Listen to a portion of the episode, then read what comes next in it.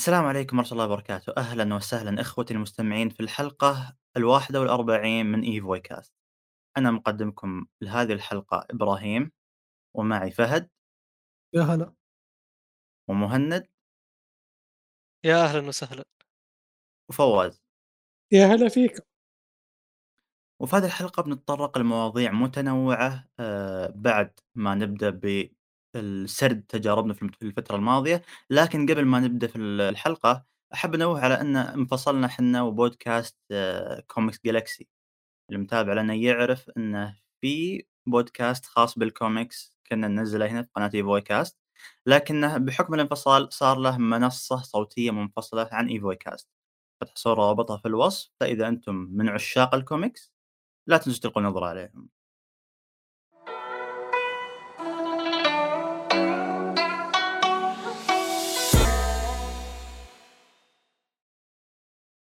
ونبدأ بفقرة الأنشطة فقرة الأنشطة ببساطة هي نتكلم فيها عن أشياء آه، لعبناها أو حتى شاهدناها على الخفيف آآ مهند، وش كانت نشاطاتك آخر فترة؟ آآ طيب آآ راح أتكلم عن تجربتين لي.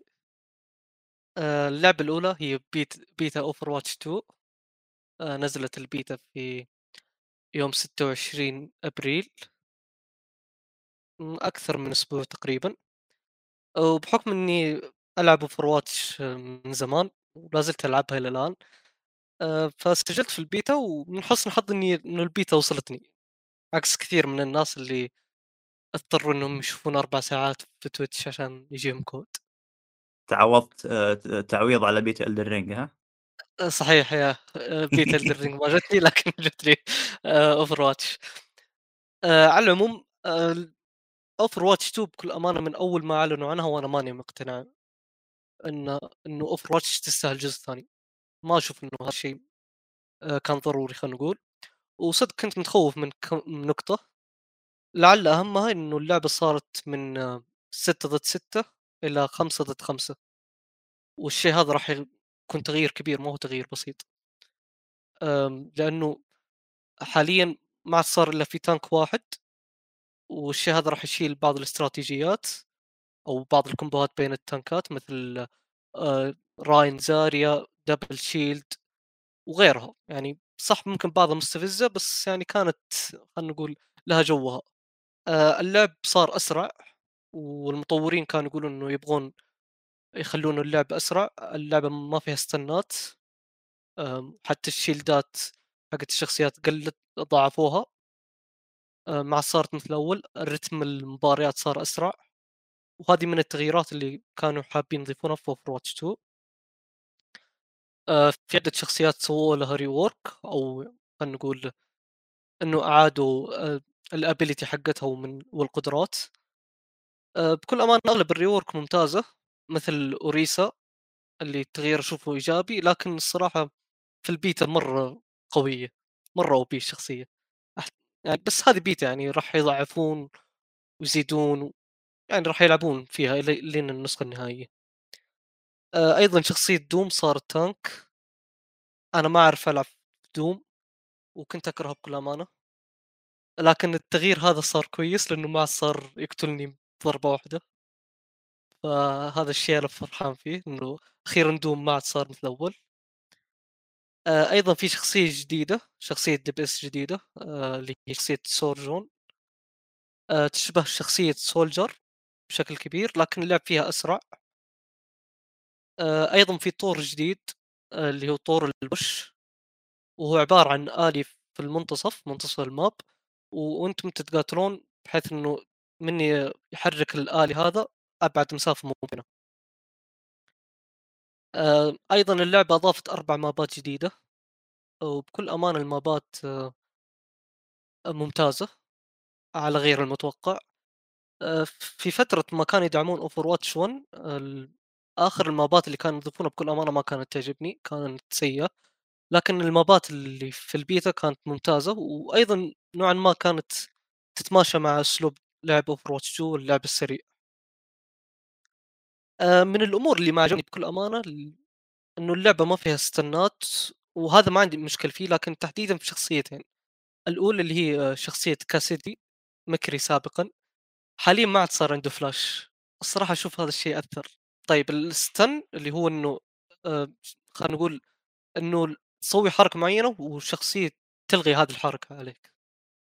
هذا الstun للي ما يعرف هو الstun.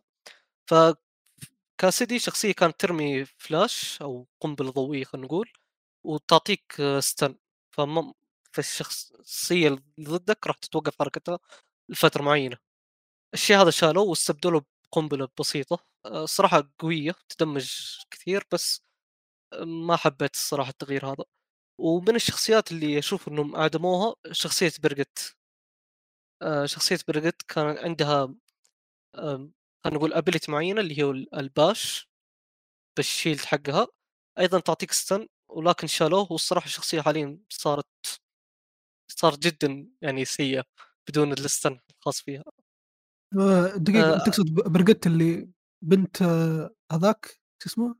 توربين بنت توربيون توربيون شخصية healer support الحمد. لله رجل كرهتنا في Overwatch 1 صحيح هي كانت OP بس يعني الشخصية صار لها أكثر من rework وضاعفوها بشكل كبير بس ش إنه شالوا الstun منها الصراحة أشوف ما أعرف ليش شالوه بكل طب يعني شوف معلش حرفيًا باقاطعك مرة عدم ثانية ع عدم الشخصية. بس شوف باقاطعك مرة ثانية بس ديفا هل سووا فيها شيء والّا لسه معطوبة إلى الآن لا ما بعد آخر nerf؟ لا، لا ما ما سووا فيها شيء. يعني زي ما هي ما صار خلينا نقول ما عاد لها فايدة كبيرة في الgame أ آآ شوف بكل أمانة التانكات أنا كنت متوقع إنه بعضهم بيصير ما منهم فايدة في Overwatch 2 بحكم إنه صار تانك واحد، بس أغلب التانكات تقريبًا آمم يعني صاروا بارزين أكثر من أول، لأنه ما في إلا تانك واحد حاليًا وعليه ضغط كبير. آآ بعكس. آمم شوف أغلب التانكات وصار طبعًا في تغييرات بس اللي مثلًا إنه زادوا دم بعض الشخصيات مثل التانكات، أيضًا rule support اللي هم ال آآ صاروا إنه ي يسترجعون ال الHP حقهم أو الدم بعد فترة، وما عاد صار يعني تحتاج تهيلهم. أيضًا على طاري role الsupport بكل أمانة ما صار في أي تغييرات كبيرة، و وأنا بحكم إني main support فالشيء هذا كان مُحبط كثير والله مو شوي الصراحة. أشوف إنه في شخصيات المفروض إنه تصير لها rework أكثر، على سبيل المثال مويرا وغيرها من الشخصيات بكل أمانة. آآ بشكل عام ال اللعبة ما تستاهل الاسم Overwatch 2 أو Overwatch ما تستاهل الجزء الثاني، لكن لا يزال Overwatch 2 ممتعة، طيب من يعني لا تزال ناحية Overwatch ممتعة إلى الآن. طيب من ناحية بصرية هل في تعديلات في اختلافات عن Overwatch 1 على الأقل من إ في تغييرات آآ بصرية بس ما هي ما هي الشيء الكبير، أصلًا توجه توجه Overwatch توجه فني ما هو مايل للواقعية، وح خلينا نقول إنه حسّنوا الآن في Overwatch 2 صارت اللعبة نوعًا ما أجمل. آآ أغلب الب مابات خلينا نقول عدّلوا فيها خلينا نقول الطقس، بحيث إنه بعضها صار اللي كانت في الليل خلّوها في النهار، واللي في النهار خلّوها ليل ومن هذه الأمور، وكلها أعطت جماليات بكل أمانة. آآ على العموم تجربة Overwatch 2 كانت آه، ممتعة، اللعب فيها ممتع، لكن بكل أمانة ناقصها محتوى زيادة. أتمنى إنه اللعبة إذا نزلت يكون فيها محتوى أكبر من كذا. وغير والشيء اللي يمكن يشفع لهم شوية إنه اللعبة راح أو التغييرات هذه كلها راح تكون كتحديث للي عندهم Overwatch 1 يعني ما راح تضطر إنك تدفع ولا شيء، بس مع ذلك هم حرفيًا تأخروا كثير، كثير، كثير عشان التحديثات هذه. اللعبة الثانية اللي جربتها هي ديمو. آآ اللعبة باقي ما نزلت، راح تنزل في شهر أوغست. عرفته أتوق أتوقع إنك عرفتها لعبة الغراب ثامي ثاميسيا أو ماني عارف أنطق اسمها بكل أمانة. لعبة action RPG souls-like مستلهمة من Bloodborne آه لعبة من مطور مستقل. وبكل أمانة ما كنت يعني داخل دخلت بتوقعات منخفضة وكويس إني دخلت بتوقعات منخفضة لأنها لعبة سيئة بكل أمانة. آه الكاميرا سيئة التحكم أسوأ. آه ما أدري لعبة إيش تحس فيه بلاد حرفيا تزيد يا كل مرة تزيد قناعتي إنه ألعاب ال souls لا يسويها إلا FromSoftware كل يوم تزيد قناعتي بهالشيء هذا. أم، صراحة تجربة للنسيان وفقدت اهتمامي الصراحة. أه وبس هذه التجارب طيب آه أنت يعني تشوف إنها ذي Thymesia أتوقع اسمها هل هي آه، يعني مقلب نفس Mortal Shell ولا لأن حتى Mortal Shell يوم نزل لها ال demo مدري البيتا هذيك التجربة البيتا المبدئية هذيك yep. آه الناس كذا كلهم مقالب. yep yep. كلها كلها مقالب م- يعني م. أي أحد كان يفكر ولا شوي إنه ممكن يشتريها ابعد عنها هذه نصيحة. طيب أنا لاحظت إنه فيها شبه من Sekiro من ناحية ال deflect وكذا هل في mechanics كذا تشبه Sekiro ولا لأ؟ أم، فيها ميكانيك اللي هو أه، زي ما تقدر تقول اللي هو deflect بس حرفيا ما أنا ما عرفت إيش فائدته بكل أمانة. أسوي deflect والشخصية تهرب. ما يمديني حتى أضربه ما يمديني أسوي له أي شيء. أيضا فيها نظام اللي هو خلينا نقول إذا ضربت العدو راح يكون في عداد آخر أو health bar ثاني للعدو أه، إنك تشيل ال health bar الثاني بضربة معينة بالشخصية. أه، لو ست... لو ضربت راح تشيل ال health bar الثاني وراح تعطيك أنت ability معينة. أنا بكل أمانة ماني فاهم بس هي لها علاقة كانها زي المرض أو شيء من هذا القبيل. فأنت تستفيد من هذه القدرة. آه، القدرة okay صح OP تعطيك بس بكل أمانة ما ما فيها أي شيء مثير للاهتمام. حتى وصلت ال boss جلدني أكثر من مرة ووقفت بكل امانه يعني حتى demo ما خلص أو ما قتلت ال boss اللي فيه. آه طيب بسألك هل آه يمكن سؤال تشوف صعب بس آه هل تشوف اللعبة قابلة للتعديل ولا خلاص يعني اللعبة فيها أشياء تحس إنه مستحيل تتعدل بتحديث أو مستحيل تتعدل في النسخة الأساسية وخلاص يعني تحس اللعبة م- مثل تصير مثل Mortal Shell مثلا. يعني خلاص آه، ناس آه، بيلعبونها كم يوم يسحبون عليها بيقولون هذه تجربة سولزية فاشلة أه بكل أمانة ما أعتقد إنها تتعدل اللعبة باقي لها يمكن أقل من ثلاثة اشهر وما هي مده كافيه بكل أمانة إنهم يعدلون فيها أه فلا ما أعتقد إنها راح تتعدل آمم، الصراحة ممكن، ما أدري، بس أحس إنه صعب في مدة يعني خصوصًا على مطوّر مستقل، مدة حوالي 3 شهور إنه يعدل فيها. تمام في تجربة ثانية مرت عليك في الفترة دي؟ آآ لا بس. okay تمام فهد وش لعبت الفترة الأخيرة؟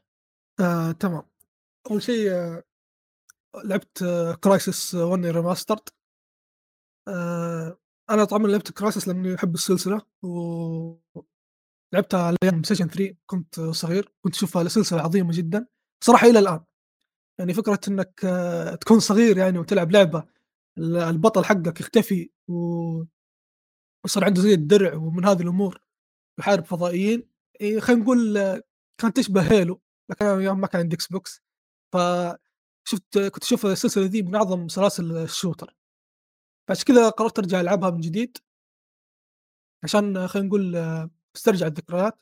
إن شاء الله ناوي أخلّص الثلاثية كلّها، لكن الحين بس لعبت الأول قررت أوقّف عشان ما أحس بتكرار، واشتريت ليجو آآ Star Wars آآ Skywalker Saga اللعبة صراحة جميلة و آآ بكل أمانة أحس هذه لعبة ليجو الوحيدة اللي تحس آه، متعوب عليها، يعني مع الأسف بعض ألعاب ليجو أو خلينا نقول الناس يشوفون ألعاب ليجو طفولية وألعاب مستنسخة وذا الكلام إنه بس نفس الشخصية ونفس كل شيء، لكن الفرق بدال باتمان يحط لك سبايدر مان بدال هذه الأمور.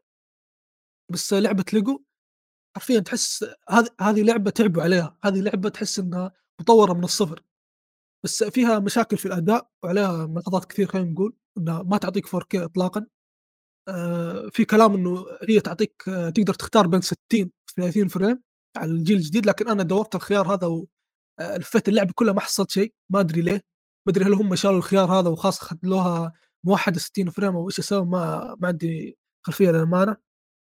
طبعًا اللعبة خلينا نقول بتفيد أي شخص ناوي يدخل Star Wars أو عالم Star Wars، لكن ما يعرف أو ما ودّي يشوف الأفلام، لأنه صراحة أنا سامع كلام إنه الأفلام أغلبها خلينا نقول في الوقت الحالي outdated بشكل رهيب، تمل منها بسرعة وبقوة تخلّصها، فهم مروّجين اللعبة على أساس إنه خلاص أنت العب هذه اللعبة وحتفهم كل شيء، تمام؟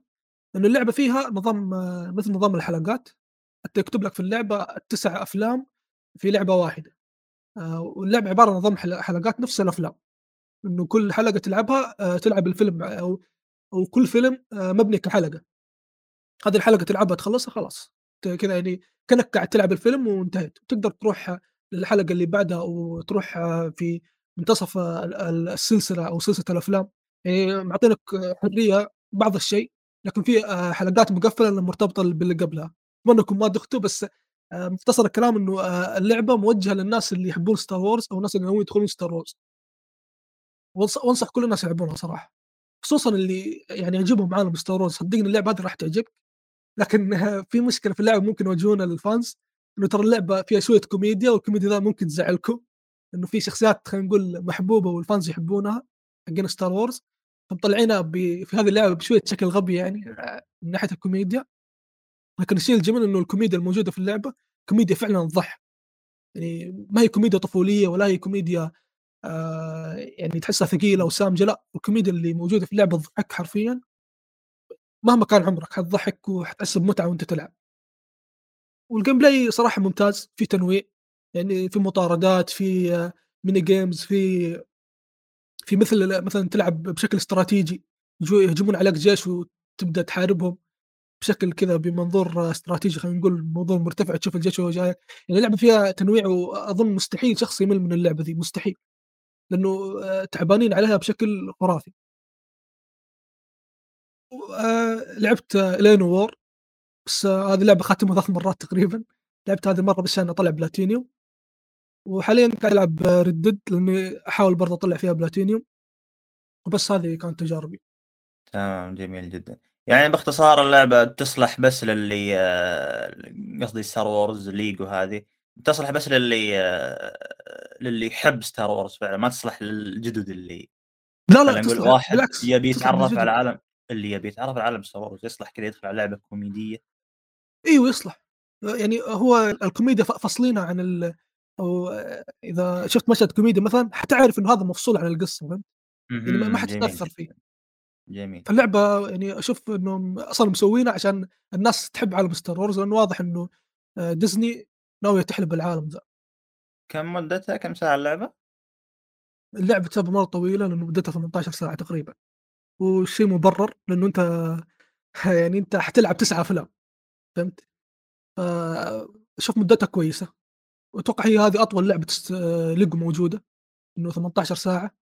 بس أشوفها يعني مبرر. وعادي تقدر توقف في وقت لأنه نظامها حلقات فتقدر تاخذها على مثلا أشهر طويل وأنت تلعب. كل فترة تلعب حلقة وتوقف ف يعني هذا شيء يسهل لك الموضوع. جميل جميل جدا. فواز لعبت شيء أنت الفترة الأخيرة؟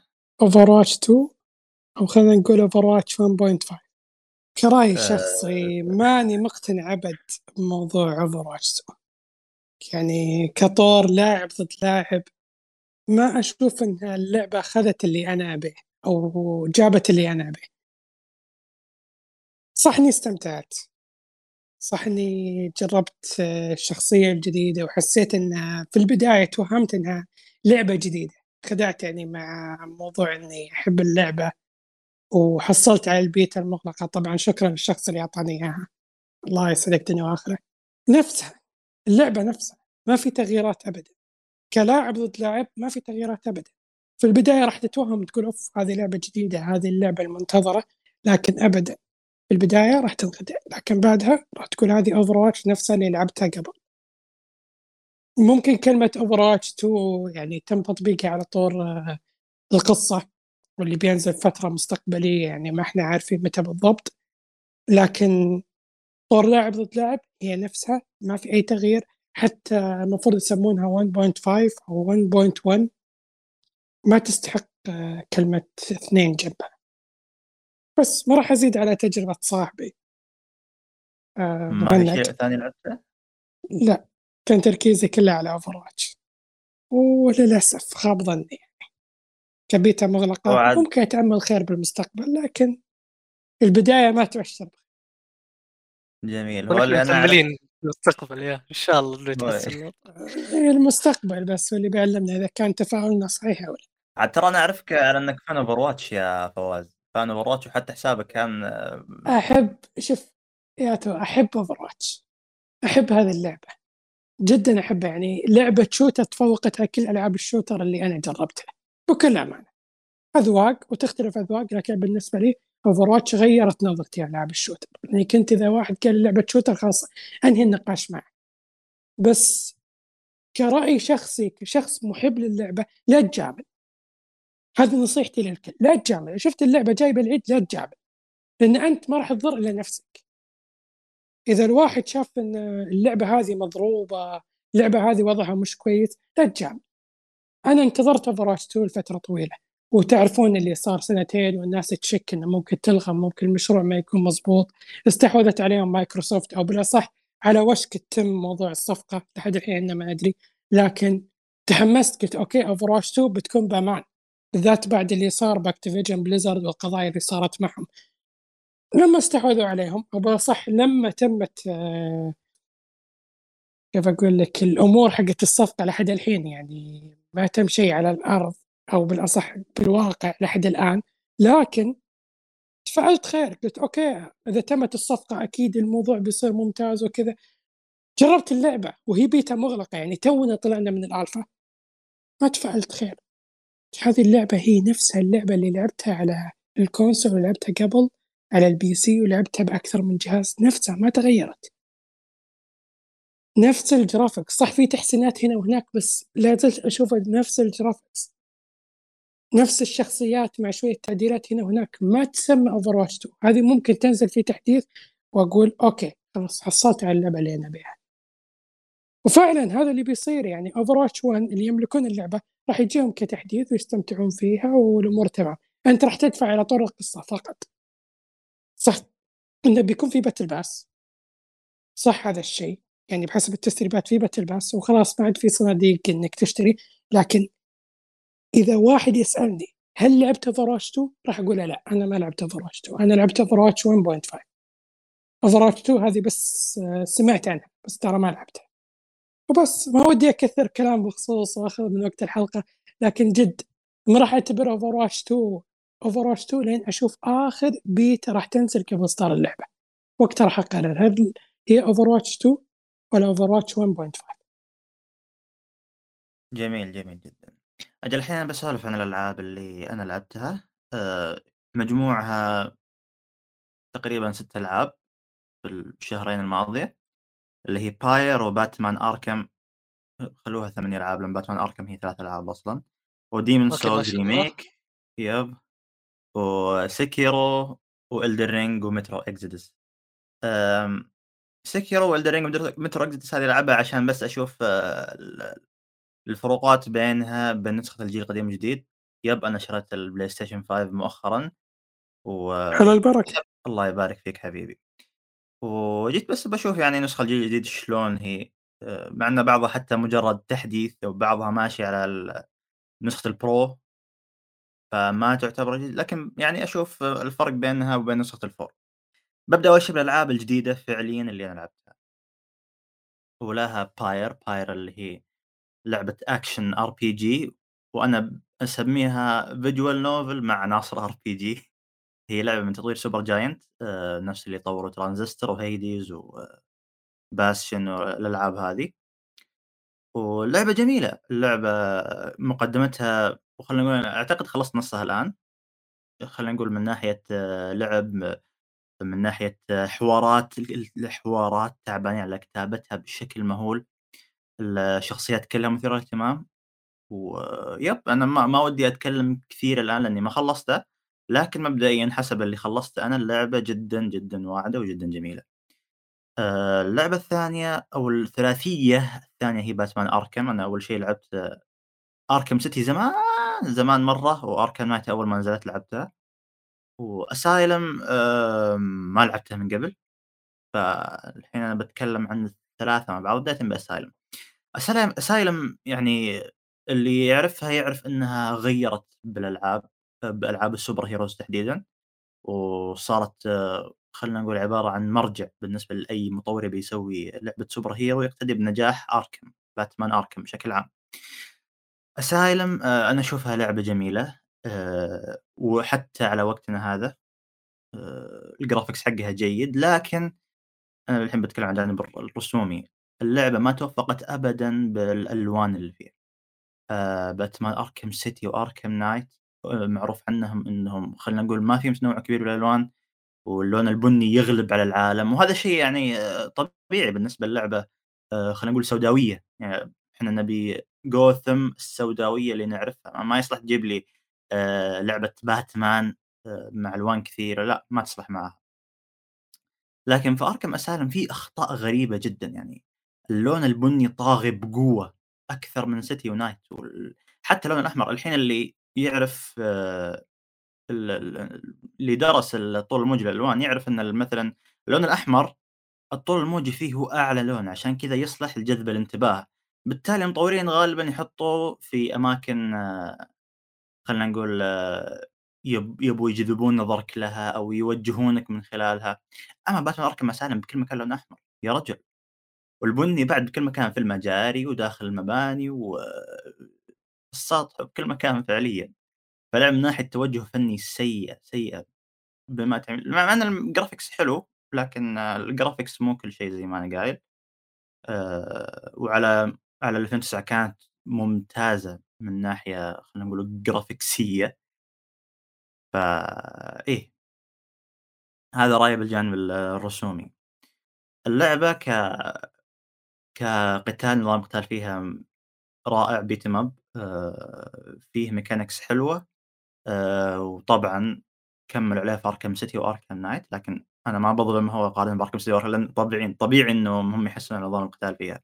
التخفي فيها مبدئي، في ألعاب كثيرة التخفي فيها أفضل من Asylum لكن اللي يميز Asylum من هذه الناحية هو تصميم الأماكن، تصميم الأماكن جيد، يشمل ال الأدوات المتوفرة بين يديك، ولو أن الgadgets حقت باتمان ما لها استخدام كثير في Arkham Asylum عكس ال الsequels لكن آه، استخدام يفي بالغرض وممتع، يعني واللعبة أصلًا قصيرة ف خلينا نقول ما حسيت إني أحتاج أكثر من كذا.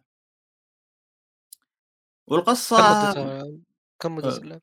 مدتها تقريبًا 10 ساعات يعني ما هي ذاك الشيء.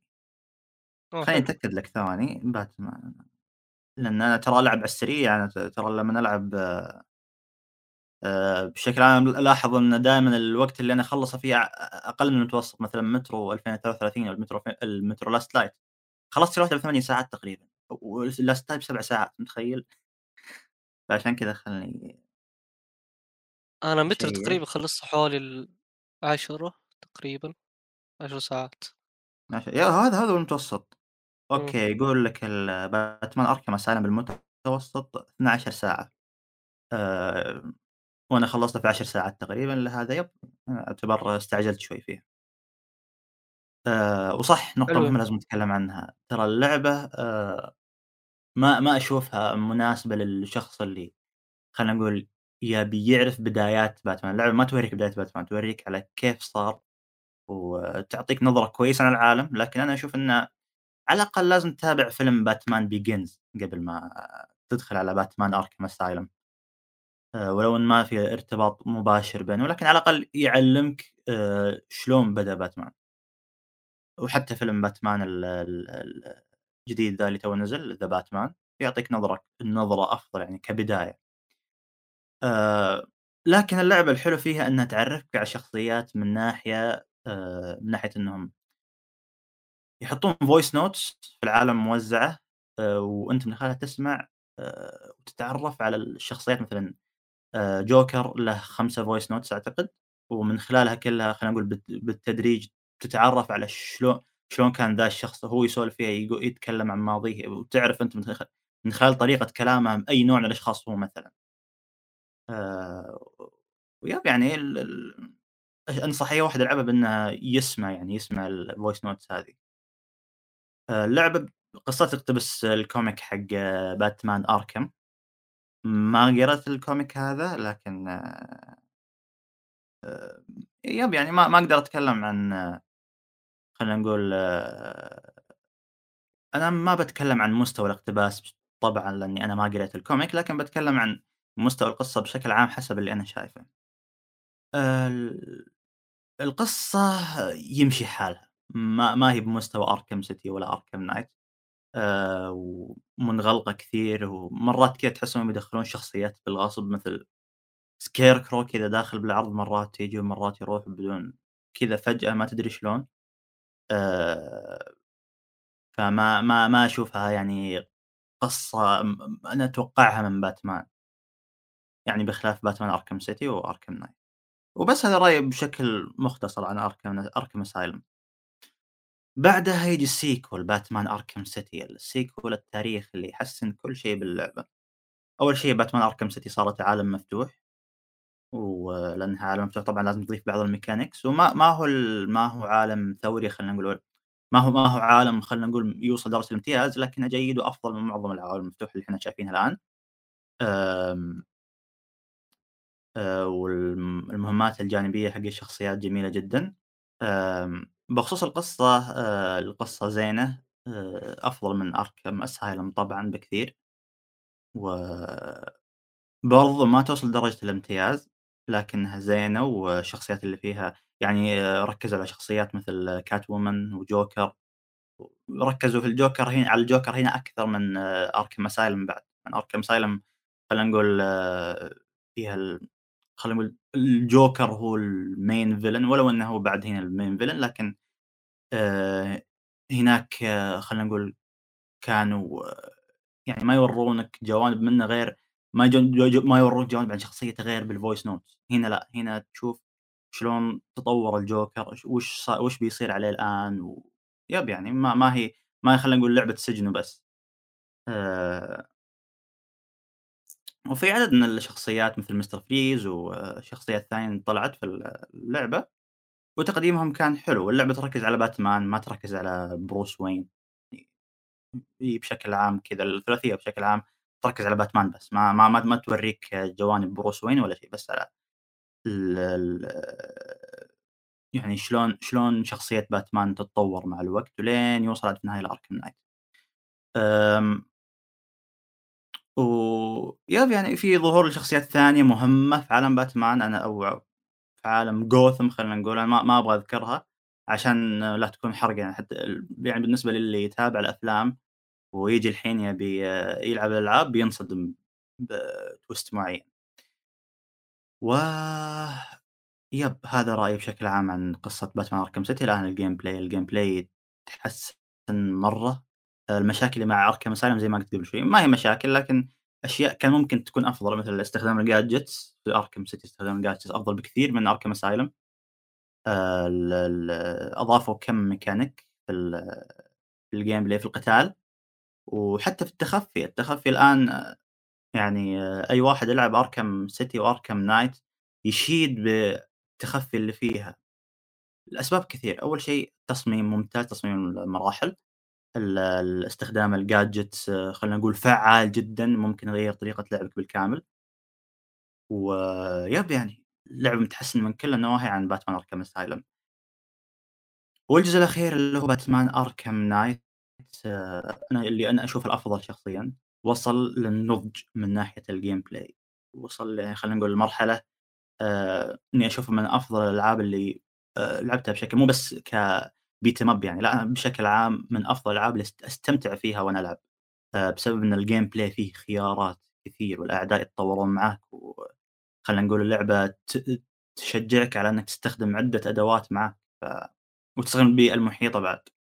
فعشان كذا أنا أشوف إن باتمان أركم نايت يعني من ناحية الgameplay هي تعتبر من أفضل الألعاب بشكل عام. والتخفي فيها برضه وصل لمرحلة نضج عالية جدًا. آآ من ناحية استخدام الgadgets من ناحية تصميم المراحل بعد جدًا ممتاز. ال خلينا نقول الأدوات صارت أكثر ال صار صار بالإمكان إنك تستخدم استراتيجيات ال ال التخفي.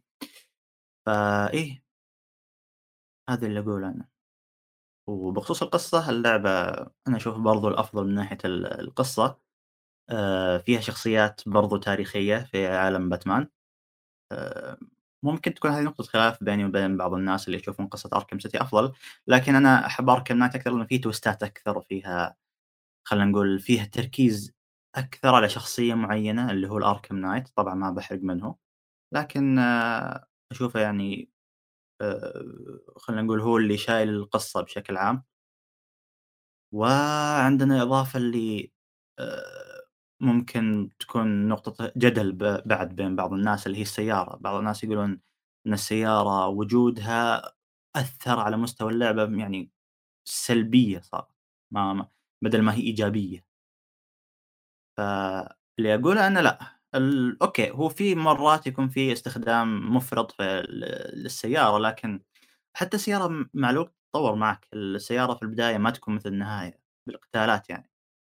ال يعني ممكن هو بعض المرات تحس إنهم مسّخوها شوي، لكن لا شك أن إضافتها أفضل من عدمها. أنا دايمًا أستمتع وأنا ألعب بالباتموبيل. آآ وبعد حتى الباتموبيل ال ال ال الدبابات اللي تقاتل ضدها تتطور مع الوقت ما تصير مثل ما هي في البداية، لهذا أنا أشوف إنه لا بالعكس الباتموبيل خلينا نقول وجودها باللعبة كان نقطة تميز مو مو نقطة سلبية. وبس هذا اللي عندي عن باتمان أركم الثلاثية التاريخية. آآ اللعبة اللي بعدها لعبتها هي Demon's Souls remake يُقال إنه remake لكن أنا أسميه remaster آآ اللعبة نزلت حصرية على الPlayStation 5 وخلينا نقول هي عنوان إطلاق. وأنا بابدأ بالجوانب الزينة، الجوانب الزينة آآ تبدأ طبعًا مع الgraphics ال ال المظهر العام، ولو إني ترى أنا م عندي تحفظ على اللي يمدح مظهر Blue Point مظهر Demon's Souls لأن Blue Point ما أشوف شغلهم بس على الgraphics كان ترى حتى ال ال ال ال التوجه الفني كان متميز، يعني من أفضل الألعاب اللي أفضل ألعاب الSouls اللي لعبتها من ال التوجه الفني، الإضاءة فيها ممتازة، ال الألوان ت تنوع الألوان واستخداماتها والظلال والسوالف هذه كلها تعطي جو مميز لكل منطقة، الأجواء الضبابية أو الأجواء سواء كانت ضبابية أو ب أو خلينا نقول في القلاع والّا يعني دايمًا دايمًا الألوان تكون مناسبة و عشان كذا أنا كنت سعيد إنه في photo mode اللعبة فيها photo mode يعني آآ عشان يستعرض جمال اللعبة، مو بس من ناحية graphics حتى من ناحية آآ من ناحية فنية. ال الجوانب السيئة بال الريميك إنه أول شيء ما غيّر أي حاجة، حتى الأشياء اللي ممكن تتعدل ما غيّرها. تصميم الأعداء نفس الشيء، تصميم المراحل نفس الشيء، تصميم خلينا نقول ال الأسلحة كلها نفسها من ناحية دمج وموازنة ما هذا اللي أنا قريته يعني. أنا طبعًا ما لعبت Souls الأصلية، لكن أنا شايف إن في يعني خلينا نقول في اختلال بالموازنة، اللعبة سهل جدًا تنكسر، سهل جدًا. أنا عشان كذا لعبتها بعد physical. في البداية جيت أبغى أحاول أميل للسحر أكثر لكن قلت لأ كذا ممكن أخرب اللعبة على نفسي، وفعلًا هي إذا إذا استثمرت في السحر نقاط كان ممكن أخربها على نفسي فقعدت على الphysical قعدت على ال بعد الlong sword ما أخذت سلاح غير الlong sword اللي معاي. ومشيت حالي فيه ل به لنهاية اللعبة. فإي موازنة اللعبة ما اللعبة ما هي متوازنة، نفس نفس المشاكل الموجودة في نسخة 2009 أنا طبعًا خضت نقاشات مع غيري من اللاعبين النسخة الأصلية، عشان يعني أتأكد آآ وش وش الأشياء اللي تغيّرت، وش الأشياء اللي أضافوها وحسنوها. آآ معظمهم خلينا نقول النواحي التقنية. آآ ما أدري إذا الhit box تحسن لكن يعني إذا في يعني فرق فعلًا في الhit box بين النسخة الأصلية والريميك، لكن الhit box في اللعبة فيه مشاكل.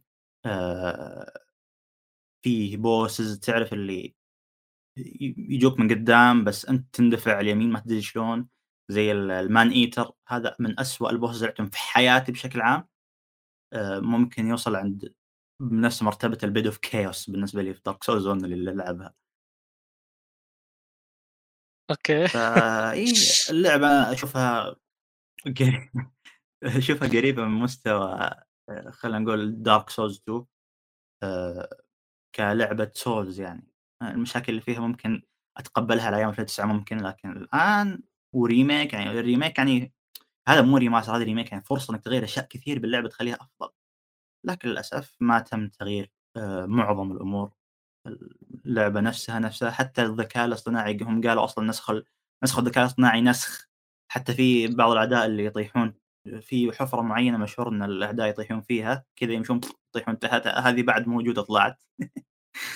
آآ هذا نظام بلو بوينت حتى يعني ما يغيّروا لك شيء، يسمونه remake و remaster. أذكر والله إنهم قالوا إنه ما يبغون يغيرون وجه شو اسمه أو ت نظرة المخرج ها، نظرة أيوه. المطور. ممكن إلا المطور. إيه. ممكن إنهم كلموا ميازاكي وميازاكي رفض يعني أو قال لا تغيرون شيء مو لا مو ترجع كيف يرفض.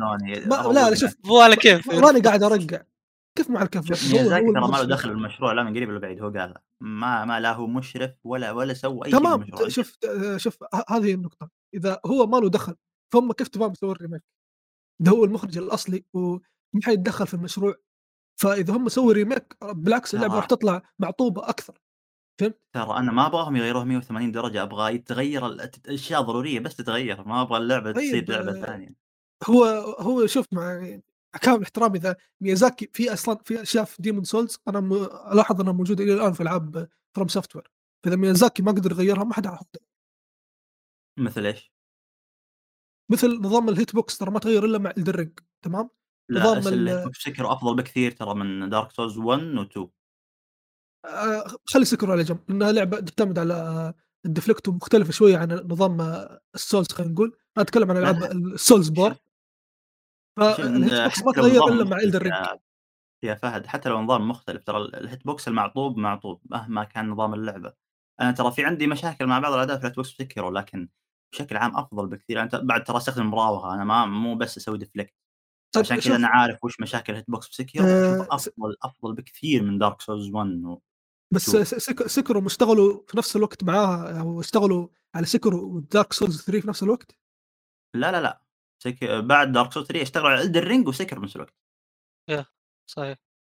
أوكي دام كذا يعني منطقي الهيت بوكس اللي شفناه في الدرينج وحتى وحتى ترى دارك سولز 3 من ناحية الهيت بوكس بعد أفضل من الأجزاء اللي قبل. صحيح. دارك أفضل حتى من 3 بلاد الهيت بورن. بوكس فيها. كويس فيها أفضل من بلاد. بس برضه الهيت بوكس ما هو آه، مقارنة بالدرينج مع يعني صراحة الدرينج أشوفها من أفضل الألعاب الموجودة يا في, في يعني. من يعني مو مو بس ألعاب فروم سوفت وير اللي أنا صراحة دائما أسب الهيت بوكس حقهم لا الدرينج أشوف من أفضل الألعاب يعني بشكل كامل اللي سوت نظام هيت بوكس خرافي يعني أول مرة أشوف لعبة تعطيك الخيار إنك تراوغ أو تنط أو تسوي اللي تبغاه. أهم شيء خليك بعيد عن الضربة وانتهينا أهم شيء الضربة ما تلمسك. ف آه، يعني أشوف إنه صعب إنه الاستوديو زي بلو بوينت يعني ترى الاستوديو ما يعتبر إنه آه خلينا نقول عنده خبرة. هو استوديو وظيفته الوحيدة في الحياة إنه يسوي remakeات. وعشان كذا أغلب الناس ترى متخوفين آه على إشاعة انهم أو مو إشاعة تأكيد انهم بيسوون لعبة من الصفر بنفسهم. فترى الناس متخوفين جدا إنه ما يدرون الأستوديو هذا إيش حيسوي. لأنه وظيفته في الحياة الوحيدة إنه هو يسوي ريميك وخلاص. ما ما يسوي شيء ثاني ترى الاستوديو فأنا أشوف إنه آه، حرام تطلب أو أو من الظلم تطلب منهم انهم يسوون شيء. ممكن آه، خلينا نقول يخرب اللعبة ويعطب اللعبة. وممكن إنه سوني رفضت هذا الشيء. لأنه قالوا خلاص يعني آه، هذه لعبة إطلاق في الأخير. تمام؟ فإذا انعطبت هذه اللعبة إيش حتسوي بعدين؟ لأنه هي لا، الوحيدة اللعبه اللي. كانت موجودة. فهد انت قاعد ترقع حاليا لا و... لا والله ما... لا ما... شوف ما... والله العظيم ماني قاعد أرقع والله العظيم. لكن يعني الاستوديو ما... ما هو قوي.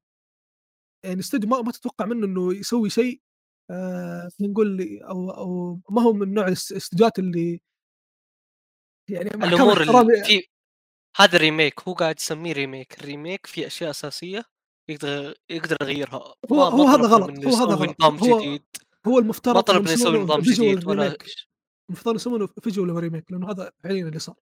الشيء الوحيد اللي في اللعبة هو في في أمور ال- أمور شكلية تغيرت فقط.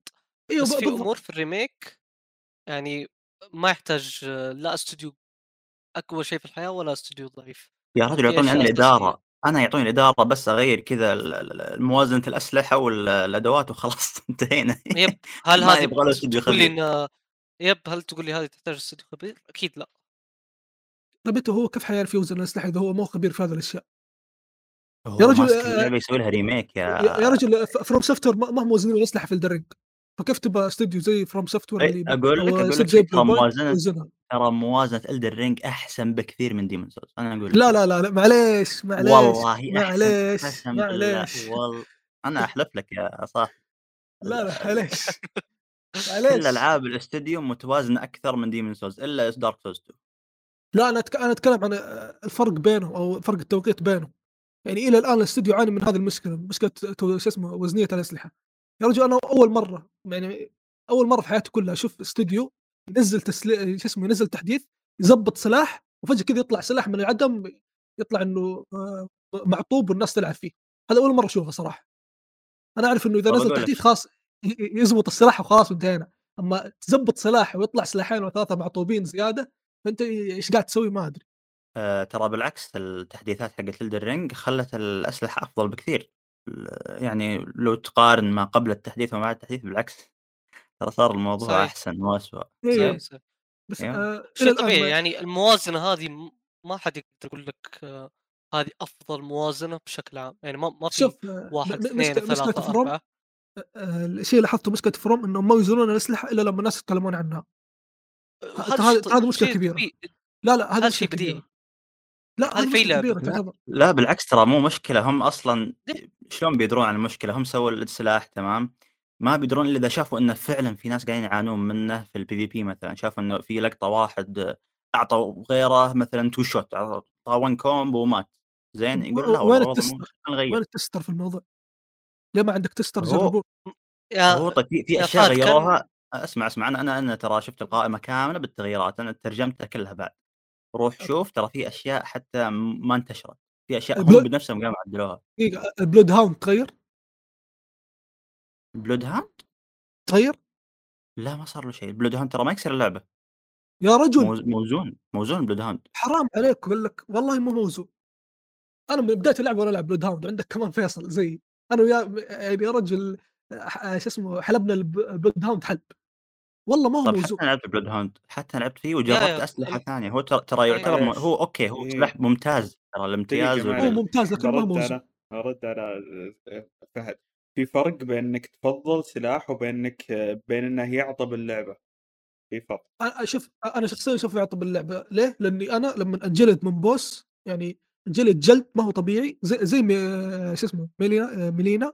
انجلدت منها جلد ما هو طبيعي قعدت ثلاث ساعات آه، اتضارب ضدها بس ما ما ضربت ضدها بالبلود هاوند تمام؟ قعدت أتض- اتضارب ضدها بأسلحة أخرى. قاعد أجرب عليها سلاح رادان سلاح آه، شو اسمه ريفر اوف بلاد قبل ما ما ينشهر وهذه الأمور كلها قاعد أجرب واتضارب معاه أحاول أهزمها. ما قدرت. بالبلود هاوند من ثاني محاولة قدرت اهزمه فأنا شايف ان بس السلاح هو ليه يا ما هو منطقي. صديقي؟ دقيقة ليه؟ لأن أنت هو الوحيد اللي مطور عندك، الباقي كلهم مجربهم بدون ما لا لا تطور ك- كلهم ك- كلهم طورهم والله والله كلهم وبعد- أنت أنت وبعدين أنت class حقك يلائم البلود هاوند هذا وانتظر لا. مختلف يا- اس- اس- اسأل فيصل مهند أم، يا رجل فيصل كل شوي أروح عنده واشتكي له أقول له يا أخي سلاح ثقيل سلاح ما أعرف ألعب فيه يا رجل الد- شو اسمه ال dexter- ال dexterity مطور آخر شيء كذا قاعد كل ما يجيني طيب هو سلاح رولز dexterity اطور هو سلاح dexterity طيب طيب، مو dexterity. الفكرة أنا أنا قاعد أطوره وهو الوحيد اللي dexterity عرفت ما استخدمه كثير لأني أنا شايف ان خلاص، هذا هو, هو قاعد يعطي كذا أجل أنت أنت بالبلود هاوند أنت وصلت المستوى اللي اللعبة تبيك توصله دقيقة هو يعني، يقول آه، وش هو؟ أنا. مثلا أنا ساحر اصبر أصبر أصبر أصبر, أصبر. ما عليه فيصل طيب. أنا ساحر ألعب مثلا بالمون لايت إذا جيت ألعب بسلاح البلود هاوند بيطلع زي الخرا أنا أقول لك إياه بس. دقيقة فأي بقول, بقول شيء. انت, واصل المستوى اللي تبيك اللعبه توصله أنت تقول مطور آه، لاعبك dexterity طيب؟ ولما تجرب أسلحة ثانية آه، فعليا آه، راح يكون تقدر تقول آه، اللي هو ال- البلود هاوند هو الأفضل. لأن طب طبيعي أنت مضبط أصلا اللي هو لا لا آه، شخصيتك آه، على على على الريفر اوف بلاد أذكر أنها شو اسمه ذا تطلب arcane و dexterity برضه. طيب عندك برضه سلاح- ريفر أوف بلود أسمع أسمع ريفر أوف بلود منقسم قسمين الضربات العادية dexterity أما ال- ال- ال- ال art حقه يبغى له arcane. أيوه ب... يا. ب... يعني شوف هذا برضو أنا كنت مطور تقريبا نفس lev- level البلود هاوند وقاعد ألعب فيه برضو ما ماني قادر. شوف مع, مع إنه مع إنه Malenia ال- ال- خلينا نقول آه، الشيء اللي يعطبها والشيء اللي يكسرها هو آه، شو اسمه ال bleed. فأنا قاعد ألعب يا رجل بسلاح أقوى سلاح bleed موجود في اللعبة حرفيا. اللي هو شو اسمه River of Blood ماني قادر عليها. حرفيا ما ما أقدر. وجربت مع وجربت ضدها أسلحة. ممكن والله ممكن يعني كذا آه، ماني قادر أهزمها إلا ب- باسم بلاد داون لكن آه، أنا وصلت لمرحلة ترى ما العب فيه. ماني قادر طيب طيب استمتع نقفل باللعب طيب نقفل الموضوع. الخلاصة تكلمنا عن Demon's Souls معطوب. معطوب أكثر من الرينج أحسن. و ولا ولا أبي Bluepoint يسوون شو اسمه reboot أو ما أدري remake حيسوون ل Bloodborne ما نبي هذا الشيء لو سمحت. لأنه لا بيعطبون هم اللعبة. إذا سووا remake ل Bloodborne ترى Bloodborne هي اللي تصلح إن يوم يسوي لها remake ما تغير كثير. ه هذه هي اللي تصلح. أما بل Demon's Souls لا يبي لها تغييرات. Bloodborne عادي صحيح. الحين أنت يمديك تلعبها تستمتع يبغى لها بس فريمات أعلى ومظهر أفضل. وحتى صحيح. المظهر ما هو outdated خلينا نقول يمديك تلعبها. هذا خلينا نقول إذا مثلًا سويت شخصية ساحر ممكن تقييم آآ يا يزيد يا يقل، ممكن يصير خم 7.5 ما أعتقد يطلع أكثر من كذا، ممكن يصير 6.5 نفس Dark Souls 2 Dark Souls 2 ترى معطيه 6.5 ف كثير فيها. لا، لا، لا، م المظلومة. المفروض تاخذ المفروض تاخذ 10 أنا ظلمتها. آه، صحيح. والله ما في لعبة مظلومة في العالم ذا إلا Horizon لو سمحت. روقنا يا fan سوني. طيب. برا وبس هذا مبدئيًا رأيي يعني. دي القصة بخصوص القصة آآ آآ أنا ما قريت كل ال ال lore اللي فيها، لأن أنا أصلًا وقتها قاعد أقرأ lore قاعد أحللها، قاعد. أجهز سكريبت أبي أشرح القصة فيه والسوالف ذي، فعشان كذا ما ما تعمقت في lore Demon's Souls لكن آآ أعطيت الحوارات حقها. آآ سويت بعض الكويستات آآ شُفت المشا في مشاهد تشرح ال ال setting حق اللعبة بشكل عام، العالم وش صاير على العالم الحين وش كان عليه. ف يب يعني ال ال ال setting ترى مثير للاهتمام، اللعبة كlore الlore حقها جيد ال في الشخصيات في في شيء. مهم ولا ولا أقاطعك في شيء مهم جدًا، اللغة العربية كيف؟ الترجمة العربية يمشي حالها، ما ما هي خلينا نقول ممتازة ولا هي سيئة، كذا في النص average متوسطة.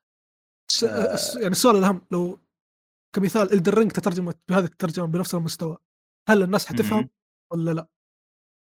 آمم بتفهم الزبدة يب. أوكي شيء كويس يعني. بتفهم الزبدة، لكن آآ هل هل الترجمة مثل هذه تناسب ال اللعبة خلينا نقول أنا أشوف إن لو تلعبها إنجليزي أفضل. Demon's Souls لأن تعرف اللي في فيها أسلوب بالصياغة آآ في شوية بلاغة، وElden Ring أبلغ من Demon's Souls فعشان كذا أنا ما أبي ترجمة بمستوى Demon's Souls على Ring لكن إذا كان في ترجمة بهذا المستوى آآ بتكون يعني كويسة بالنسبة للي ما يعرف إنجليزي، اللي ما يعرف إنجليزي كذا ويبي يمشي حاله كذا بالترجمة يمديه عادي يلعبها. وخلينا نقول ممكن يفهم ال ال معظم ال الأمور اللي تنقال. وأهم شيء المترجم ما يهبد بالمصطلحات هذا أهم شيء، وهذه ش هذه نقطة سيئة في remake Demon's Souls الترجمة ترى المصطلحات فيها هبد. أنا كذا م قمت أختبر الترجمة قمت آآ أشيل العربي وأر أرجع إنجليزي، وأقارن بين الاثنين وأشوف إن في عياد ترى بالمصطلحات. آآ لكنها خلينا نقول ما هي ما ما توصل للمستوى السيء يعني. وبس هذا رأيي عن الترجمة. وه هذا رأيي خلاص نقفل Demon's Souls هذا رأيي عنها بشكل عام. حلو. بانتقل للألعاب اللي أنا لعبتها بس على أساس أشوف الupgrade حقها شلون صار. بدايةً مع الأفضل من ذي الناحية اللي هي Metro Exodus، Metro Exodus لها نسخة 5 ومروجين لها من زمان من يوم نزل الPlayStation 5 عشان تستغل قدراتها وفعلًا كان في استغلال جيد آآ لعبة آآ خلينا نقول أول شيء تشتغل 60 فريم مع Ray Tracing و4K Dynamic وupscaled. ال4K دقته الحقيقية تقريبًا آآ إذا إذا خلنا خلنا نقول ركزنا على العالم، العالم يوم إننا نتمشى في العالم وش الجودة اللي تشتغل عليها اللعبة؟ آآ اللعبة تشتغل على 1800p على الPlayStation 5 إلى 1512p بشكل عام. آآ upscaled إلى 4K وdynamic يعني هي تتغير حسب يعني ثقل المنطقة ولأن هم التفاصيل اللي فيها. مستهد. يب مستهدفين هم 60 frame ثابتة يقللونها شوية على أساس إنها يعني الفريمات ما تضعف وفعلًا ال ال الفريمات 60 frame ثابتة ما لاحظت فيها أي هبوط. شفت تحليل Digital Foundry لل للعبة و فعلًا ما كان فيها يكاد ينعدم فيها drop إلا في منطقة واحدة وفي مو مواقف قليلة جدًا تهبط ل خلينا نقول 55 بس هذا أقل شيء. غير كذا اللعبة معظم الوقت 60 فريم ثابتة ما ما تنزل أبدًا. وذا شيء. كويس. يا مرة وحتى كويس. من ناحية من ناحية رسومات ال ال والdraw distance حق ص الdraw distance صار فيها أفضل، ال الرسومات آه، صارت خلّينا نقول بشكل عام أحسن، مثلًا الأماكن البعيدة في نسخة الفور كا كانت تنعدم تفاصيلها بسهولة، يمديك تلاحظ من بعيد إنه يوم تقرب كذا تط تبدأ تطلع الانعكاسات والظلال والسوالف هذه، لكن في ال five لأ، هذا ما أعتقد هذا الشيء له علاقة بال ray tracing الشيء ذا له علاقة بالجهاز نفسه إنه ما يتحمل إن ال textures البعيدة يكون فيها تفاصيل كثير. آمم ال ray tracing على طاريه آآ ال ray tracing باللعبة ما هو ذاك الشيء، هو جيد طبعًا وجوده أفضل من عدمه يخلي اللعبة أحسن. آآ لكن خلّينا نقول ما ما هو ما هو خلّينا نقول مستوى Cyberpunk مثلًا من ناحية الray tracing ولا and Clank Rift Apart أنا شفتهم كلهم عشان يعني أقارن أشوف آآ مست الray tracing خلّينا نقول وش بيغيّر باللعبة، زين فطلعت الألعاب الثانية على أساس إني أقارن بينهم وMetro Exodus يمشي حاله الray tracing فيها جيد. آآ لكن ما هو بمستوى الray tracings العظيمة مثل Ratchet and Clank و وCyberpunk. بس الحلو إيش إنه ترى هذه 4K dynamic طبعًا و60 frame ثابتة مع ray tracing ألعاب ثانية خلّينا نقول اللعبة ما فيها أطوار لا، لأ بس طور واحد بس تلعب فيه طول الوقت. طور واحد أيوه يب، يب. بس ألعاب ثانية مثل Cyberpunk مثلًا آآ تق تتيح لك إنك والله إذا تبي تلعب مع ال ray tracing لازم الإطارات تطيح تصير 30 frame. وذا شيء ما أعتقد أحد بيقبل فيه في أي لعبة. خلاص خلصت أنا طلعت من جهاز الفلاحين ذا ال4 تبيني أرجع 30 frame وين يا أبوي؟ أكيد يعني فلاحين ذولي ضرب. آآ يب اللعبة بشكل عام ال شغالة بشكل ممتاز على ال5 واشتغلوا عليها حتى ك graphics ال graphics فيها بشكل عام أحسن من ال4 ما هو فرق يعني جذري طبعًا لكنه يعني جيد. وبس هذا هذه خلاصة تجربتي مع Metro Exodus ال الupgrade. اللعبة الثانية اللي هي Ring آمم اللي هي ممكن أعظم upgrade بالحياة. آآ اللعبة أول شي شغالة على ال4 آآ 30 فريم ثابتة. آآ نادرًا يحصل في دروبات لكن يعني حصولها خلينا نقول ما ما ما يخلي الشاشة تعلق بعض المرات ولا شيء يعني drop طبيعي ممكن يصير بأي لعبة ثانية على ال4. أما ال ال نسخة ال5 فيها دروبات هذه شغلت أي وضع سواء وضع الframe rate أو وضع ال الquality. ال اللعبة تطيح فريماتها تقريبًا ل45 وذا ما هو drop طبيعي هذا يعني ما ما ما هو خلينا نقول شيء عادي يصير لأ. يوم يصير ال drop هذا ممكن الشاشة مرات تعلق ممكن أنت كذا تنربش يوم تلعب وهذا شيء مزعج جدًا خصوصًا بلعبة مثل Ring. آآ والشيء ذا يكثر بالأماكن المفتوحة. يعني إذا كنت مثلًا داخل legacy dungeon ذا الشيء ما بيصير بتكون اللعبة شغالة 30 أو 60 فريم أغلب الوقت. لكن خارج ال يعني يوم يكون قدامك objects كثير وقتها اللعبة تبدأ تتعب وتطيح إطاراتها. اللعبة هي بشكل عام ترى بكل الأوضاع تهدف ل4K سواء في وضع الframe rate والّا في وضع ال ال الجودة. ما ما ما حسيت بفرق وأنا ألعب يعني ما حسيت إنه فعلًا في هبوطات أنا دايمًا أشوف الصورة جودة الصورة نفسها ما حسيت بفرق لكن هذا حسب تحليل Digital Foundry طبعًا. أنا شفت تحليلاتهم عشان يعني أتأكد من النقاط اللي أنا باذكرها الحين. آمم أنا طبعًا ألعب بوضع الأداء ما ألعب بوضع الجودة لأن الوضع الأداء آآ بيحقق إطارات ثابتة أكثر. آآ وحتى الجودة ترى هو يهدف ل60 frame وضع الجودة هو يبي يوصل 60 frame بس ما يمديه كذا يطلع وينزل،. يطلع وينزل. أشوف لو إنهم خلوه مثلًا مُغلق على آآ خلينا نقول 45 frame ذا شيء بيكون أحسن، أحسن من إنك إيش كذا الجودة تطلع وتنزل هذا شيء مزعج ترى بالنسبة لي مرة مزعج.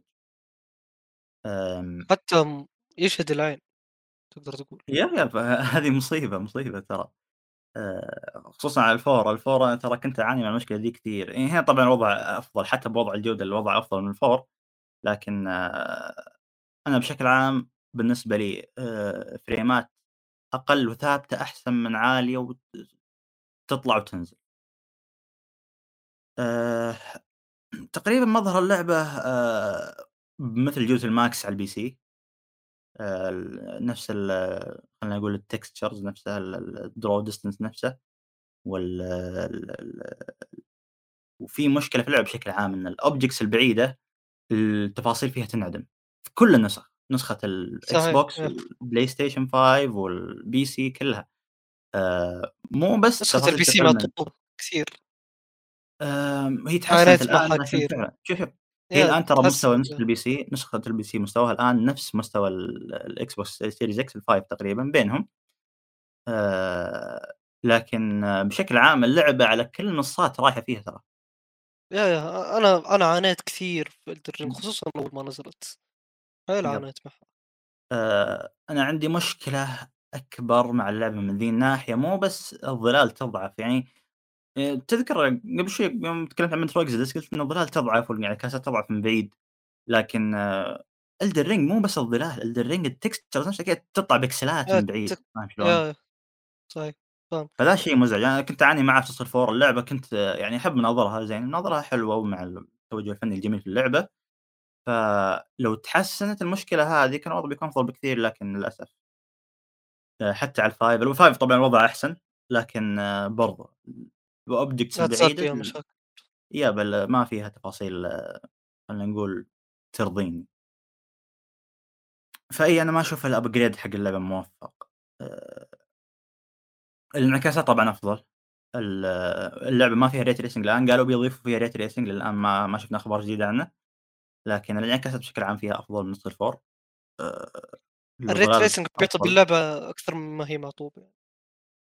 والله ما شوف هم. لازم يحسنوها مع التحديثات لأن لو نزلوها الآن على الوضع هذا بتصير تشتغل 10 فريم مع tracing أو أقل. يا هذا اللي بيصير.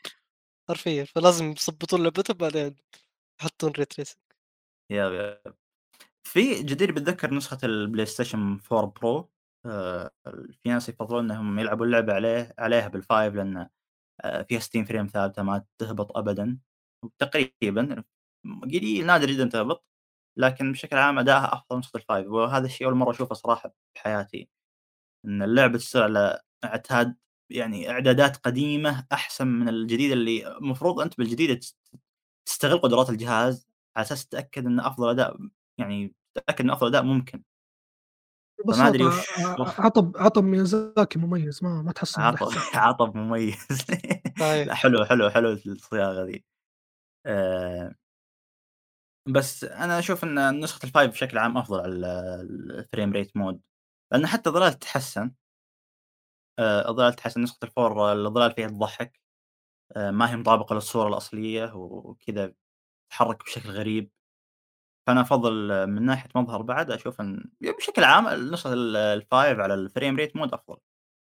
وبس يعني هذا رأيي عن Elden Ring آمم الupgrade حقها. و yep نذكركم بس فيه حلقة تحت المجهر نزلناها لElden Ring ناقشنا فيها ناقشت فيها أنا وأعضاء إيفوي إيفوي كاست عن ال اللعبة. إذا أنت فاضي تسمع 5 ساعات من الحديث روح شيك عليه. آآ اللعبة الأخيرة الآن عندي Sekiro ما لها تحديث جيل جديد لكن أو مو مو upgrade يعني خلينا نقول، لكن لها تحديث 60 يحسّن مو upgrade وما يعتبر upgrade هو يعتبر بس تحديث كذا بسيط رامينه. تمام؟ 60 وشغال على frame إعدادات صارت. الف ال شغال على إعدادات البرو ترى شغال على إعدادات بلاي ستيشن 4 برو. فما أعتقد يمدينا نسميه upgrade الآن. آآ اللعبة أول شيء على ال4 تشتغل ال4 برو تشتغل 1800 بكسل. و frameاتها ما هي ثابتة أبدًا ما تحقق 60 frame ثابتة، وأصلًا أقل من 60 frame. آآ أغلب الوقت بين حول 45 frame تقريبًا. لكن اللعبة على ال5 ثابتة بشكل كامل تقريبًا أنا ما لاحظت أي drop وأنا ألعبها على ال5. آآ إلا ببعض الأماكن مثل اللي راح السكن فالي يعرف مجمع القرود هذاك اللي يكون فيه 20,000 قرد بنفس الوقت. يا يا وقتها. كان يصير في drop في ال4 قصدك الهدى. الهدى يب الهدى. لا، الطايف لا أنتم بشكل قاعد. تغلطون. قاعد تغلطون. آآ بس هو يب ال آآ في ال4 كانت كانت ال frameات بشكل عام تهبط في المكان ذاك. الحين في ال5 ما صارت ال frameات تهبط، أنت يعني باللعبة يوم تلعب بتكون ثابتة 60 frame حسب ما لاحظت. لكن آآ ال الأعداء نفسهم القرود كذا يتحركون 10 frame في الثانية أو أقل. ف yep يعني ما زال في شوية مشاكل. لازم تنحل مثل هذه. ما ما و راح تنحل. إيه والجودة أنا. الصراحة أقول لك شيء أقول لك شيء ال ال ال ال ال هو أصلًا From Software ترى ما ما يعيرون النسخة القديمة، هم أصلًا بس Dark Souls 2 اللي نزلت 2014 طبعًا لأنها نزلت 2014 لازم يسوون نسخة خاصة بالجديد، مثل اللي هي of the First Sin هذه ترى 60 Yeah. فريم على الفوق ترى. لكن لكن إيه لكن دارك سولز 3 وسكرو هذه العاب نازلة من أول فهم الآن مركزين على Elden Ring ومشوا Sekiro على ال five بإعدادات بلاي ستيشن 4 برو شغالة زين. من ناحية الدقة ال- اللعبة زي ما قلت تشتغل 1800 p آه، ما لاحظت فيه فرق صراحة. يعني أنا اليوم شغلها على شاشة ال four شاشة ال five ما لاحظ إن يعني الصورة تحسنت على عكس Elden Ring ف ما أدري أنا وش أنا في مشكلة عندي ولا لا لكن آه، يب ممكن إذا في غالبًا ال بسيط. الإعدادات نفسها ما ما تغيرت. يب بس هو زي ما قلت أنا هو 1800 بكسل فاهم شلون ما يعني المفروض يكون أفضل فاهم شلون؟ إمم، هذا هذا لأن. يعني ما لاحظت إن الصورة أفضل في نسختي أنا وبس هذا اللي أنا لعبتها أعتذر على طال لعبت ألعاب كثير الفترة الماضية طيب ننتقل لفقرة الأخبار والخبر الأول عندنا آمم، أعلنت مايكروسوفت عن حدث إكس بوكس وبثيسدا القادم في 12 يونيو من هذا العام آآ، بعد حوالي تقريبًا شهر من الآن. آآ، وراح تستعرض مايكروسوفت وبثيسدا مشاريعهم القادمة مثل ستارفيلد وRedfall وغيرهم. آآ، ما في ب مدة محددة لل آآ، مد مدة محددة للحدث إلا في 90 ولكن غالبًا ما هي ما هي رسمية أو ما هي إيه، لكن. راح تكون راح تكون حوالي 90 دقيقة خلينا نقول. ممكن تزيد تنقص حسب الإعلانات. آآ، بالمختصر هل متحمسين والّا لا؟ لأنه ما نبغى نحرق أوراقنا لأنه راح نسوي حلقة مستقبلًا قبل الحدث راح نتكلم عن توقعاتنا. فهل أنتم منتظرين الحدث والّا لأ؟ أنا منتظرة جدا جدا جدا ترى أنا متحمس ل Avowed يمكن أكثر من آه، اسمها هذه أكثر من The Elder Scrolls 6 ف يابا بإذن الله نشوفها جداً بس مترقب. على العموم نخلي توقعاتنا إن شاء الله. صح آآ، في خبر منتظر نزل في خبر نزل ترى إن؟ Unreal Engine 5 اللعبة اللي هي Avowed شغالة على Unreal Engine 5 حسب كلامهم yeah صح صحيح. فإي و Starfield طبعا Starfield عم ستارفيلد تسوي. بتكون اللعبة الأساسية يعني عندهم. بتكون طبعاً. جوهرة الحدث لأن إن شاء الله. بالنسبة لي أشوف أن مايكروسوفت في الحدث حق 2020 ما كانت موفقة فيه. لكن في 21 لا رجعت ال hype بقوة. فمتفائل إذا كان نفس المستوى أو أحسن بيكون شيء جدا جبار. الشيء اللي أبيه منهم بس gameplay Starfield ولا أشوف كلمة تأجيل بس هذا كل شيء. يا التأجيل بيكون حيل حيل مدمر. يعني حرفيًا إذا أجلتوها ما أدري ما أقول الصراحة. آآ، فهد والله أنا بس بشوف Starfield بشوف gameplay ما بشوف ت- شو اسمه عروض أنت أصلًا أنا fan بس- سوني يعني المفروض إنك ما تشوف الحدث كامل. لا عندي. جهاز وما عندي آه، لبست فيه شو أسوي؟ لازم أشوف الحدث فأنا بس أنا كل اللي ابغاه بشوف بشوف شيء فعلي ابى حتى Redfall مع إني أظن ما في احد يهتم بهذه اللعبة حتى سبنسر ما يهتم فيها ونسي إنها موجودة على أرض الواقع لكن برضه بشوف عنها شيء بشوف آه.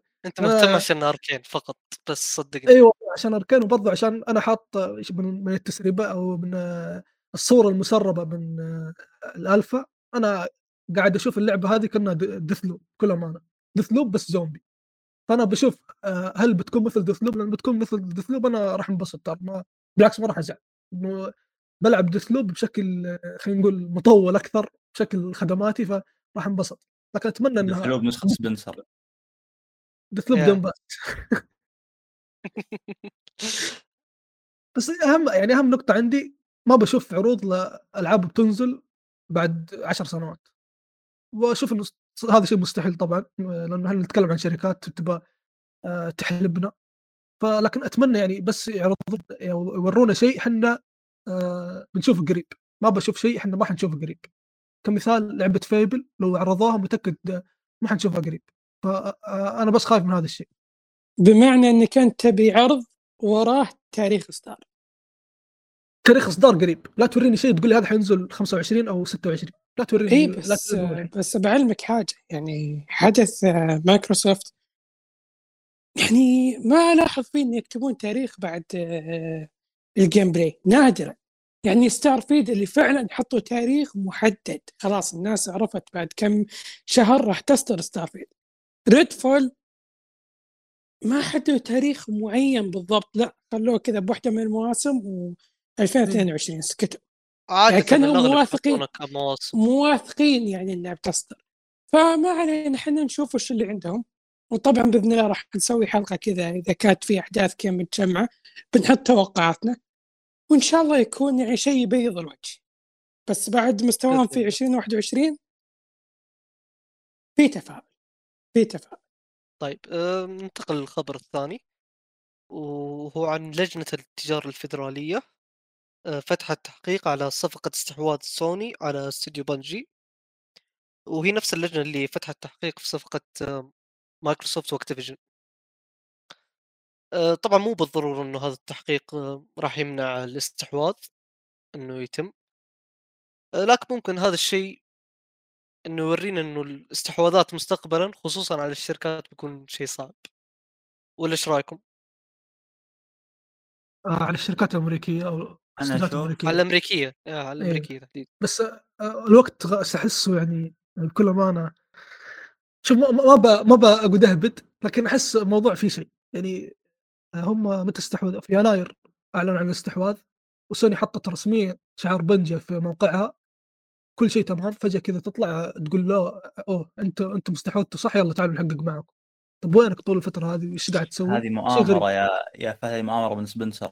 واضحة واضح واضح دفعنا فلوس. مؤامرة مؤامرة كونية هذه هذه مؤامرة كونية. صحيح. الظاهر الظاهر لا لا. لا خلينا شوف خلينا نحسن النية.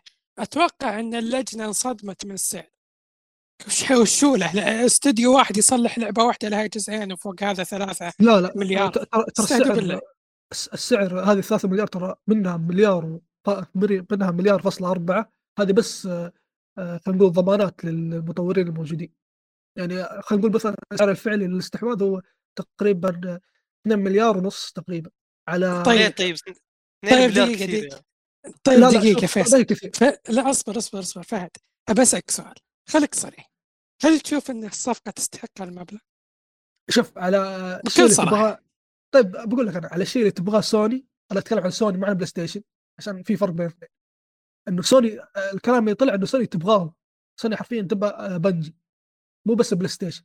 يعني سوني مشتريتها لهم شخصيا وشفنا هذا أتوقع إني تاكدنا من هذه المعلومة آه، من المعلومة لما شفنا إنه طلع كلام إنه بيصير في آه، مسلسل ل Destiny ضمن مسلسل animation ف ه- هذا شيء يبين لك إنه أصلا يعني الصفقة مفيدة لسوني فعشان كذا هم ما عندهم مشكلة يدفعون هذا المبلغ.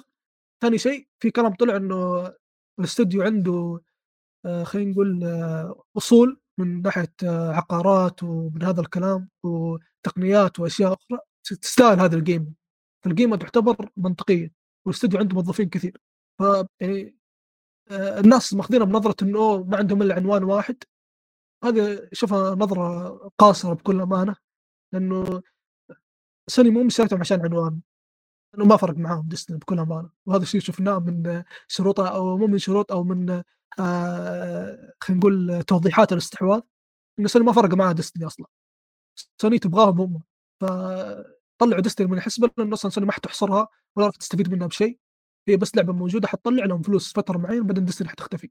إنه كم لها سنوات كثير نازلة وخلاص قربوا يخلصونها. فهو الكلام على الاستوديو نفسه وعلى الشيء اللي هو يملكه والشيء اللي حيفيد سوني. فشوف السعر شوية منطقي خصوصا إنه سوني استحوذت عليهم مثل ما ذكرنا سابقا أو مثل ما ذكرت في الحلقات السابقة. إنه سوني استحوذت على استوديو Bungie في وقت ما في أي استوديو shooter محترم وأستوديو له خبرة موجود في الساحة. ما في إلا آه، استوديو DICE و Respawn وهذول ملك ال EA ما تقدر تشتري يعني منطقيا سوني مستحيل تشتري EA لأن هي ناشر كبير وحيكلفها مليارات لين ما تدوخ سوني فما حتقدر تشتريها. ما في عندك إلا Bungie فقط لا غير. هم الاستوديو الوحيد المعروف واللي له خبرة واللي عنده تاريخ آه، يشفع له إنك تستحوذ عليه وأنت مطمن نفسك. حتقول لي سوني آه، عندها آه، اللي هو نظام ال original ومدري إيه وهم يبنون من الصفر. هذا شيء أنا أنا فاهمه هذا شيء أتفق معك فيه. لكن في ظل الظروف الحالية إنه Activision انباعت وما عندك ملاذ في عالم ال shooter كله إلا Bungie و EA وصراحة يعني EA حاليا آه، ودع الملاعب حرفيا مع Battlefield فهذول ما منهم فائده إيه. ما عندك إلا Bungie فقط. Bungie ما حد ما حد مستحوذ عليها. موجودة كذا لحالها ما حد مستحوذ عليها فأنت لازم تأخذها. فالسعر شوفه مبرر على الوقت وعلى أو خلينا نقول على التوقيت وعلى الظروف وعلى الأشياء الموجودة مع Bungie. سعر جدا مبرر. طبعا هنا فهد يوريكم إنه fan سوني راح يدافع عن سوني مهما صار. أنا ماني قاعد أدافع عنه بس هذا هذا الحق والله. أوكي بغض أحد عنده تعليق على الخبر؟ ولا ننتقل والله أنا بعلق بس على السؤال اللي قاله فواز إنه آه، إيش رأيك بالسعر؟ يلا ترى صفقت على السعر. وممكن فهد يدعم كلامي النقطة دي اللي قالها أنا ما أدري عنها شيء صراحة. لكن آه، ترى Destiny 2 من الألعاب اللي تدخل كثير ولها لاعبين كثير على Steam نفسه. شوف Steam ترى هي بشكل عام من أكثر الألعاب اللي لها لاعبين نشطين على Steam آه فما بالك على حتى البلاي ستيشن والإكس بوكس. الإكس بوكس أقل طبعا البلاي ستيشن ترى لاعبين على البلاي ستيشن كثير. وحتى البلاي ستيشن فيه بعض المحتوى الحصري ينزلوه باللعبة الحقين بلاي ستيشن بس فهذا ترى لعبة هذا وقتك يعني كان مع Activision حاليا ما أعتقد فيه. وشو؟ المحتوى الحصري كان أم كان في شراكة بين Activision و Bungie. كان ينز ينز ينزلون محتوى حصري لسوني بس حاليًا بعد انفصالهم ما أعتقد فيه محتوى حصري لهم. والله أنا أتكلم بشكل عام يا مهند هذا الشيء حصل من قبل. يا صحيح حصل من قبل صحيح.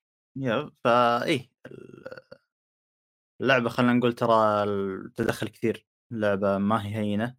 فممكن المبلغ هذا يكون منطقي ولا والأستوديو ترى أستوديو عريق فيه خبرات كثير مع ان أدري إن كثير من الموظفين راحوا عند شو اسمه ذاك الأستوديو الجديد حق Halo 343 Industries 343 yep لكن برضو الاستوديو يعني أكيد لا زال لا زال صحيح لا زال عندهم مطورينه.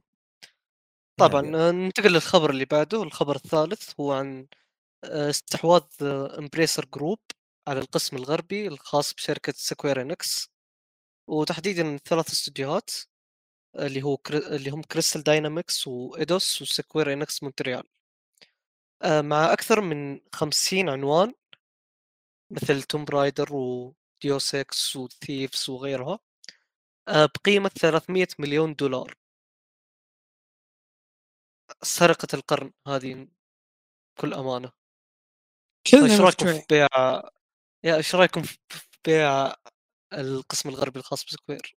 أغبى شركة في العالم Square Enix بكل اختصار. يقولون سوني بتستحوذ عليهم. يا... بس ثواني ترى. مهما مهما كان الشيء ذا غبي ترى ذا الشيء من صالحنا لأن Square Enix زبايل أصلا. خلاص خلوا خلهم يتخربون نبي يبيعون كل يا تستحوذ عليهم شركة. اسمع يا تستحوذ عليهم شركة ولا يبيعون عناوين ولا أي شيء ولا أي صرف. الشركة دي خلاص لازم تنتهي بأقرب وقت. ترى شوف أنا يا... عن Embracer شفت عنه كلام؟ ترى يعني وضع Embracer ما هو أحسن من Square بدرجة كبيرة. يعني صحيح. وضعهم سيء جدا. حاليا ترى Embracer عندها 100 استوديو تقريبا 100 وعندها فوق 1000 عنوان. وين وين وين تنزل اللعبة منهم؟ أغلب ترى أغلب استديوهاتهم تقريبا يشاركون مع استديوهات ثانية زي استديو آه، اللي هو Gearbox قاعد يسوي Border Borderlands شو اسمه 2K ف يعني ترى يعني Embracer ترى ما هي كويسة. وشيء غريب اللي قاعدين يسوونه ويعني ما أدري كيف سوني ومايكروسوفت ونتندو ساكتين صراحة إنه هذه شركة تمشي وتشتري وتشتري بمبالغ مرة قليلة. يعني كمثال الاستوديو اللي سوى مترو تراهم شارين ب 20 مليون بس بس 20 مليون. يعني هذا يا رجل لاعبين الكورة أغلى من من هذا المبلغ. فشيء يعني مهول اللي قاعدين يسوونه بريست أنا ما أدري هم إيش يعني الشخص المسؤول عن الاستحواذات هذا لازم لازم نعرف منه هذا. والله يعني شوف مبالغ رخيصة جدا. أنا في كل أمان عندي نظرية إنه هو يعني في في في يعني تهديدات وابتزاز في الموضوع لأنه مو طبيعي اللي قاعدين يسوونه والله. يمشون يشترون والموضوع عادي ولا فرق معاهم، خصوصًا إن هم شركة سويدية، يعني وما هي مدعومة من الحكومة السويدية يعني عشان تقول عندهم آآ مبالغ، فهم من وين يجيبون هذه الفلوس؟ ما ينزّلون ألعاب كثير، يعني وضعهم غريب جدًا، وبصراحة ما أدري إيش إيش قاعدين يسوون. عارفين Embracer شركة يعني تحتها استديوهات جدًا كثيرة، يعني تتكلم عن Deep Silver، THQ Nordic، Gearbox وغيرهم من مطورين مستقلين كثيرين، يمتلكون مثل ما ذكرت أنت فهد الاستوديو اللي سوى مترو، أيضًا اللي الاستوديو اللي سوى Little Nightmare أيوه صح، كلهم تحت بالضبط. كلهم تحت Embracer Group، وحاليًا ال القسم الغربي الخاص ب Square Enix. آآ بكل أمانة الصفقة يعني أنا أنا سعيد إنه ال أنا مصدق حتى أنا الاستوديو الغربي الخاص ب Square كان ودي إنه يتم الاستحواذ عليه من أي طرف كان، لكن Embracer ما ما عندي الثقة الصراحة فيهم. هم ما هم سيئين لأنه ما ما شفنا منهم السوء خلينا نقول، بس ما تقدر يعني تثق فيهم. إحنا ما شفنا منهم شيء حرفيًا، يعني ترى هم يا هو هذا ما طلع خبر ترى Embracer Group يا إخوان ترى سيئين من ناحية تعاملهم مع المطورين. هو سابقا كان اسمهم THQ Nordic ما أدري إيش كان لا لا عاد؟ THQ Nordic تحتهم، هم مستحوذين إيه. عليهم يا تحتهم. ف يا هم عندهم تحتهم شركات كثيرة وتحتهم ت ترى على فكرة الشركات اللي تحتهم كثيرة. تستحوذ كمان، ترى يعني على فكرة بس. يا يا يعني صحيح. THQ و Deep Silver ترى هم كمان يستحوذون، يعني والله ما أدري يعني هذول حرفيًا قاعدين يسوون monopoly هم. Embracer Group حرفيًا بس يبغون يستحوذون عشان يستحوذون، عشان يكون عندهم آآ خلينا نقول شوفوا عندنا الاستديوهات هذه كلها، عندنا المشاريع هذه كلها. بالضبط وهذه يعني مصيبة ترى، و وأنا عندي إحساس شخصيًا يعني أشوف إنه مايكروسوفت ممكن تصير زيهم، وهذا شيء ترى هذا يعتبر شيء يعني بيضر مايكروسوفت ما ما حيفيد. إذا أنت تستحوذ بس عشان أنا باستحوذ و وتمشي تشتري شيء ما يفيدك زي Embracer، ترى هذه مصيبة كبيرة. لكن أتمنى مايكروسوفت ما يسوون زيهم. مايكروسوفت عندها Game Pass كل شيء، هذول ما عندهم شيء. ما شوف هي هذه الفكرة، إذا أنت عندك Game Pass وأنت تدوّر عناوين، ليش تركت Square؟ Square تفيدك. آآ تتكلم عن القسم الغربي، عندك Crystal Dynamics علاقتك كويسة فيهم، ترى خصوصًا Square الغ شوف يعني Square هي غربي وياباني، ترى الياباني مرّة مع سوني، لكن الغربي مرّة مع مايكروسوفت. فهنا هي النقطة، أنت كيف خليتهم يم يمشون من عندك؟ أنت ليش ساكت؟ إنه في كلام كثير يقول لك والله عشان Activision ومن ذا الكلام، بس في كلام قاعد يطلع من مايكروسوفت آآ على خبر تذكره أنت شو شوية، وعلى برضه خبر إنه هم يبغون يستحوذون على المنصة اللي قاعدة تسوي مسلسل Halo، فكيف قاعد يطلع كلام وهم ما يقدرون يسوون شيء؟ ما هو منطقي. فيعني هذا يعني آآ شوف بكل أمانة يعني أنا أشوف سوني وأنا قُلتها لكم كثير، إنه سوني ما تستفيد من Square الغربية أبدًا. إلا في حالة واحدة إنه سوني أصلًا تبغى Square. خلت Square الغربية تنباع ب500 فهذا غباء من سوني غ يعني شيء مضحك اللي سووه، إنهم خلوا آآ يعني Square الغربية تروح خصوصًا 3 استديوهات، هذه الاستديوهات حتفيد سوني بشكل كبير جدًا، أنا ما همتني العناوين بكل أمانة، خلي العناوين تنباع بحريقة ما همتني، أنا يهمني 3 استديو 3 استديوهات هذه. عندك شو اسمه استوديو Eidos تراه يعني استوديو مجنون. بس استوديو ناقصه لعبة shooter ص أو معليش لعبة superhero صاحية، أعطيه لعبة سيب superhero شوف إيش حيسوي لك، خصوصًا سوني علاقتها مع مارفل كويسة، وعلاقتها مع ديزني كويسة خلينا نقول، قدامنا على الأقل، فتقدر تأخذهم وتسوي معاهم زي ما سويت مع شو اسمه Insomniac، وبرضه نفس الكلام على مايكروسوفت اللي هم يحتاجون ألعاب superhero. وخلوا Crystal Dynamics و Eidos يروحون منهم على الفاضي. بصراحة ما ما أعرف ألعاب Square Enix Montreal ما أعرف أتوقع هم سووا Just Cause بس ما أعرفهم. بس 3 استديوهات ترى لها قيمتها في السوق، أنا مستغرب ال أمانة آآ من سوني و لا ما ما سووا. Just Cause أعتقد Square Enix Montreal آآ هو استوديو أنا سمعت عنهم مساعد كلام ما كويس بس ما بس ما ما ما لعبت سمعت أعتقد إنه ترى فيهم ناس كويسين. مساعد. أعتقد إنه استوديو مساعد ما هو استوديو كمان Just. Cause من Avalanche. Square هي الناشر فممكن Just Cause يا من أتذكر لهم Avalanche. ممكن إنه كانوا مساعدين ل Avalanche ماني متأكد، بس التطوير الأساسي من Avalanche. آآ على العموم هو الصراحة في علامات استفهام بكل أمانة على الاستحواذ هذا، الاستحواذ الغريب، إنه وين الشركات الثانية؟ ليش ما استحوذوا؟ أو ليش ما على الأقل يعني آه، حاولوا إنه ينافسون Embracer في الاستحواذ هذا أمثال مايكروسوفت سوني وغيرهم من الشركات يعني حتى EA Take-Two يعني الاستحواذ بالقيمة هذه جدا يعني خصوصا في زمن الاستحواذات حاليا مبلغ جدا بسيط جدا يعني سرقة حرفيا.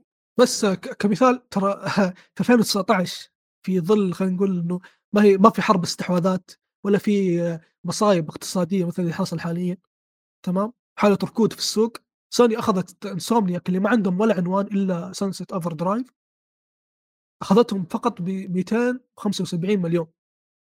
فأنت في 2022 في ظل حرب الاستحواذات والأزمات الصحية والاقتصادية اللي صايرة وبرضو أزمات أوروبا خلينا نقول تأخذ استوديو أو معلش تأخذ ثلاث استديوهات تقريبا 53 عنوان 300 مليون بس هذه مصيبة.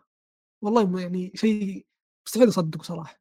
لا يعني وكمان عندهم زيدك 300 مليون ترى معطونهم إياها كاش. يعني شوف يعني يا يا يكون يقول لك خلاص خذ فلوسك وروح. خذ فلوسك وروح خلاص يعني عنوان مثل Tomb Raider عنوان مثل Tomb Raider آم، عنوان كبير يعني 300 مليون هو يجيبها لوحده هذا عنوان واحد فما بالك ب 50 عنوان ثلاث استديوهات ف عن جد شيء غريب بكل امانه عش- عشان. تشوف المبلغ أتفه برضه ترى Tomb Raider مايكروسوفت حصرتها ب 100 مليون على فكرة. تخيل آه، اتكلم عن Tomb Raider ال- الأولى آه، خلينا نقول الثلاثية. الجديدة. لا لا الأولى. Rise of the Raider اللي نزل في 2013 لا اللي نزل في الأول. 2015 هو لا لا الأول 2015 الأول اللي انحصر اللي صورة لارا وماسك؟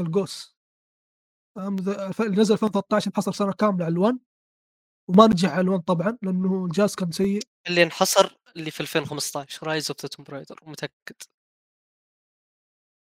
عموما الجزء اللي انحصر. لأن آه. يا الجزء اللي انحصر في 2015 Rise of the Tomb Raider نزل على الإكس بوكس 1 وبعدها بسنة على البلاي ستيشن 4 أو صح آه، وتعرب على ال four لكن ما كان متعرب على ال One. ذك- ذكر صحيح. بس الس- الحصر هذا ترى كل- كلف مايكروسوفت 100 مليون. فقط على حصر Tomb Raider 100 مليون. فالسؤال أنا أقول لك عنوان Tomb Raider يعني عنوان كبير مو هو عنوان أيوه بسيط. ف... يعني الس- السؤال فوق القيمة هذه. هم بكم باعوه؟ بس أنا هم بكم باعوه؟ كم باعوا Tomb Raider اعتبروه. مثل أي عنوان ثاني وحطوا مع والله مصيبة. والله. بشكل عام يعني الصراحة استحواذ غريب. وعلى طار الاستحواذات خلينا ننتقل للخبر الأخير واللي هو إشاعة عن نية آه، شركة وورنر وورنر بروز في بيع قسم الألعاب الخاص فيها واللي يشمل جميع استديوهاتها والعناوين. وبحسب الإشاعة إنه كل من EA و Take-Two ومايكروسوفت وسوني وتنسنت و NetEase آه، مهتمين في الصفقة هذه أو مهتمين في الاستحواذ خلينا نقول. آه، فإيش رأيكم؟ هل تتوقعون من من اللي راح يستحوذ على وورنر بروز خلينا نسأل إبراهيم خصوصا إنك لعبت ألعاب باتمان قبل أم، شوف أه، اللي يستحوذ على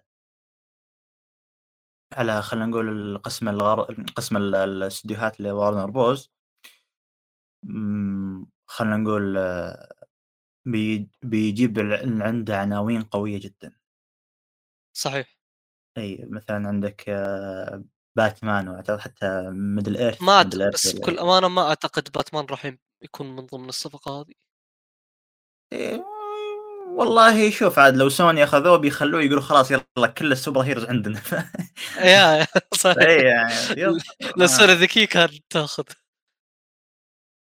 فيابو عندك Middle-earth اللي هي ذي حق Lord of the Rings و... Shadow يا Shadow of Mordor Shadow of War آه عندهم Mortal Kombat و Injustice أي، لا. وغيرها من العناوين عناوين كثير يعني عناوين كثيره لأنها واستديوهات عناوين- كثيرة كذلك. يا أنها تاريخية العناوين هذه أو أنها لها وزن. صحيح. يا أو أنها لها وزن خلينا نقول آه Middle-earth ولو أن خلينا نقول اللعبة ما ما ما كسرت السوق مرة وعليها خلينا نقول موجة سلبية يوم نزلت Shadow of War لكن ما زال يعني عنوان ممكن تستثمر فيه مشروع. ترى Lord of the Rings عالم آه، يمديك تسوي عليه لعبة ناجحة جدا. زين آآ حتى فكرة Shadow ال اللي هي Shadow of Mordor ترى زينة، وتوفقوا فيها، صحيح. إيه صحيح. لكن آه، لكن شو اسمه ذا إذا إذا طاح العنوان هذا في yep، yep، فإذا طاح العنوان هذا في في يد خلينا نقول تعرف تتعامل معاه زين، ممكن بنشوف لعبة ممتا لعبة فانتسي ممتازة، مو جيدة آآ لأ ممتازة. فإي ال اللي عاد يستحوذ على استديوهات Bros بيك بيكون قدامه فائض، فائض من الفرص اللي ممكن يستغلها. عندك ف استوديو Rocksteady يعني هم اللي خلينا نقول آه، أبدعوا في ألعاب ال superhero، وممكن يعني تتعاون مع Warner نفسه عشان تسوي ألعاب superhero ثانية، تخليهم يمسكون ألعاب superhero ثانية. والله مو هو الكلام ده ترى قاعد يصير يعني شوف لعبة ال ال ال Rocksteady الجديدة هذه اللي شو اسمها؟ اللي Squad. Squad. yep Suicide Squad. جابت آه، شخصيات جديدة. ف yep يا أنا أقول لك يعني عندك حرفيًا بحر كبير من من الشخصيات ومن من العناوين خلينا نقول، حتى الاستديوهات. والاستديوهات بعضها حرفيًا يعني ازداد يعني خلينا نقول كبرت مع الوقت مثل Rocksteady وحتى Avalanche Software مطورين هاري بوتر الجديدة. وغيرها من ترى أمانة. بس ترى عن هذولي أيوه، غير Avalanche حق مختلف عن بس إيه. عمومًا Avalanche حق Warner Brothers ترى سمعته مو مرة كويسة، هو أتذكر الألعاب الوحيدة اللي لها قيمة سواها اللي هي Toy Story أظن حرفيًا هذه ما يعني ما كثي Story. كبيرة يعني. هو ترى آآ يعني قبل فترة كان قبل فترة طويلة يعني أول ما أعلن عن هاري بوتر كان قاعد يوظف ناس كبارية، فنقدر نقول حاليًا ما نعرف الآن مستوى الاستديو هذا، حرفيًا لعبته الجاي اللي هو هاري بوتر أو Hogwarts Legacy هي اللي بتحدد مكان بس شوف خلينا نطبّل شوية، دام سوني عرضتها وسوت State of Play فأمورك تمام إن شاء الله. بس عمومًا إذا ش نتكلم عن الاستحواذ في سؤال مهم في بالي للآن ما حصلت له جواب، هل البيع آآ بالجملة والّا تجزئة؟ لأن هذا السؤال يفرق. يعني هل غالبًا غالبًا جملة ما ما أتمنى تجزئة. لأ، لأنه إذا بالجملة آآ ممكن لأن خصوصًا استديوهات Warner Brothers مشكلتها إنها معتمدة على بعض. عرفت؟ فممكن إذا واحد اشتراها كلها مع بعض ممكن في أكثر من استوديو يتقفل أو ينباع مرة ثانية. فأنا ودي مو يبيعون كل استوديو. لحاله. بس العناو إذا بتتكلم عن العناوين مستحيل Warner Brothers تبيع العناوين، ولو باعتها فهي أغبى شركة آآ يعني راح تبيع العناوين اللي يعني مثل باتمان مستحيل، وحتى كلها، ممكن كلها، كلها كلها بس مستحيل. لا، لا العناوين الثانية ما أعتقد مستحيل. ما في عناوين ثانية كل الع كل العناوين مرتبطة بعالم DC س أو آآ مرتبطة بDC سينمائيًا، فأنت لمّا تبيع العناوين هذه راح تسوي كارثة في DC. يعني لا تستهين بالألعاب، ممكن ياخذونها EA ويجيبون في في أمك العيد. يحط يسوي لك ممكن تكون في صفقة شراكة بكل أمانة ترى مو واضح إلى الآن، هم أنا عندهم شوف ترى عناوين غير غير اللي هذا. هذا اللي أنا أقوله، فممكن إنه DC تبغى تبيعها وتسوي زي ديزني مع dream آآ خلاص أنا أبيع ك أبيع الاستديوهات حقتي، بس أسوي استوديو تمام، هو هو المسؤول عن إدارة العناوين في الألعاب. اللي يباع عنوان منه يروح يكلمه وانتهينا. أما إنه يبيع العناوين كاملة للاستديوهات فهذه مصيبة والله. يعني بس تخيل إنه سوني تأخذهم. يعني بيكون عندهم باتمان وسبايدر مان في منصة واحدة. يعني معليش بس بس مرة يعني يعني احتمال كبير إنه سو إنه سوني في أمريكا آآ يعني تحطم أرقام قياسية والناس ينسون الإكس بوكس، خصوصًا الشعب الأمريكي يموت في شيء اسمه superhero. وهذه من جزء من إيه. ثقافتهم. فراح يفرق معاهم بشكل كبير سوني في أمريكا وبرضه عندنا حتى هنا. لكن يعني بكل أمانة أنا أتمنى بس من سوني يعني إذا البيع ب بالتجزئة تمام، أتمنى يأخذون روك Rocksteady هذا الاستوديو لا يروح. يعني تخيل يكون عندك Rocksteady وInsomniac في فريق واحد يا ساتر! يعني أنت كذا حرفيًا آآ من ناحية ألعاب ال superhero ملكت الأرض والسما حرفيًا. ما ما حد يقدر يعدي جنبك. بتصير pow بتصير over power. بالضبط. يا رجل ما يعني أي أي شركة أي يعني أي شركة حتسوي لعبة superhero راح تفكر مليون مرة قبل ما تسويها. خصوصًا إذا بتسويها بتبعد عن نظام ال اللي هو صراحة ناسي اسمه بس نظام باتمان اللي مطبقينه برضه في سبايدر مان. بتبعد عنه. ب بيسوون نظام مثلًا الطق زي زي آآ هو هو له اسم لكن لا، لا، لا هو له اسم بس ناسيه، اللي هو نظام إنه يطلع لك شعار وتصُد ومدري إيه ومن ذا الكلام، هو له اسم بس ناسيه. فراح يبعدون عنهم، راح يطبقون أفكار زي Guardian زي مدري من هذه الأمور. فصراحة أتمنى سوني تأخذهم، مع إني يعني إن شاء الله السعر ما يكون عالي، لكن أظن سوني لو أخذتهم يعني راح يفرق معاهم كثير. لكن في سؤال مهم اللي هو هل سوني إذا أخذتهم بيفرق الموضوع في علاقتهم مع مارفل؟ لأنه ترى هذا الشيء ممكن يأثر، وما أظن سوني بتخاطر مع يعني بتخاطر في شيء له علاقة بمارفل حاليًا في ظل خلينا نقول آآ توهج عالم مارفل السينمائي، سوني ما حتخاطر بهذا الشيء. فيعني هو في مليون في في. في مليون سؤال. بخصوص سوني طبعًا. أما بخصوص مايكروسوفت فإذا ما أخذوا Warner Brothers يعني ما أدري ليه هم فاتحين يعني ب ما أدري ليه هم مسويين قسم استحواذات وما أدري هم إيش قاعدين يسوون، يعني رايح تاخذ Activision ومخلي Warner Brothers اللي أنت تحتاجهم أكثر من Activision بصراحة، هذه مصيبة. آآ رغم إني أختلف معك من ناحية أكثر من Activision. ت تنزل لك أرباح يعني أكثر من Warner Bros كاملة. أنت ما تحتاج أرباح، الحين نتكلم عن مايكروسوفت صراحة يعني ما ما تحتاج ما يحتاج يا،. أنا أنا أتكلم صح ك أنا أنا بس أتكلم ك أنا أكيد. أتكلم ك كألعاب، كألعاب أنت تحتاجهم، خصوصًا إنه المنافس عنده ألعاب super hero وأنت ما عندك. فأنت بكل جدًا. الكل محتاج Warner Bros فهذه صفقة يعني أشوفها مهمة للأغلب يعني. هم الكل وحت يحتاجهم لكن مين خلينا نقول مين الأحوج؟ الأحوج مايكروسوفت يعني في صحيح، المقام صحيح. الأول. وبعده يعني خلينا نقول أ في ال في المرتبة الأولى مايكروسوفت، في المرتبة الأخيرة سوني. فإذا سوني أخذتهم آآ يعني أظن بتصير مصيبة على ما مايكروسوفت تدري ممكن صراحة. تيجي شركات صينية يعني Tencent وNetEase هذول مهتمين، ممكن هم اللي يأخذونه، الله العالم. بشكل عام يعني بس الاستحواذ ما راح ما أدري هل ممكن هذا الشيء يأثر؟ يعني أو خلينا نقول ممكن العلاقات الصينية الأمريكية تأثر في ذا الموضوع وما يتم؟ ترى ممكن يسوونه. خصوصًا صحيح. الأمريكان ما ما حيمشون يبيعون ذي الأشياء يعني هذه أشياء يعني يعتبرون مقدسة عندهم، فما حيمشون يبيعونها لأي أحد. صحيح، صحيح. على العموم هو الاستحواذ ما راح يتم في يوم وليلة وما أعتقد يعني راح نسمع أي شيء يعني في أي وقت قريب. خصوصًا الاستحواذات مثل هذه تاخذ وقت، وقت طويل جدًا. هو هو هو شوف في. سؤالين مهمين. الأول هل بيباع مع العناوين؟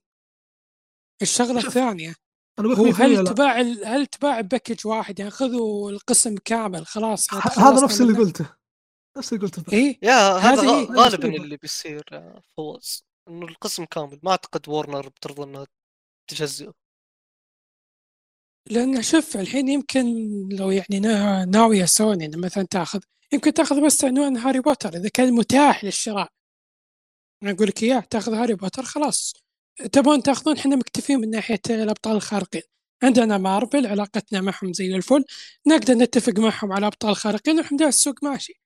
اللي تحتاجهم صدق. بس يا فواز تخيل ما عندك سبايدر مان وباتمان في نفس المنصة حصريًا لك. يعني شيء قوي لا، لا، ما شيء شيء قوي تخيل عندك بس Rocksteady وInsomniac في مكان واحد.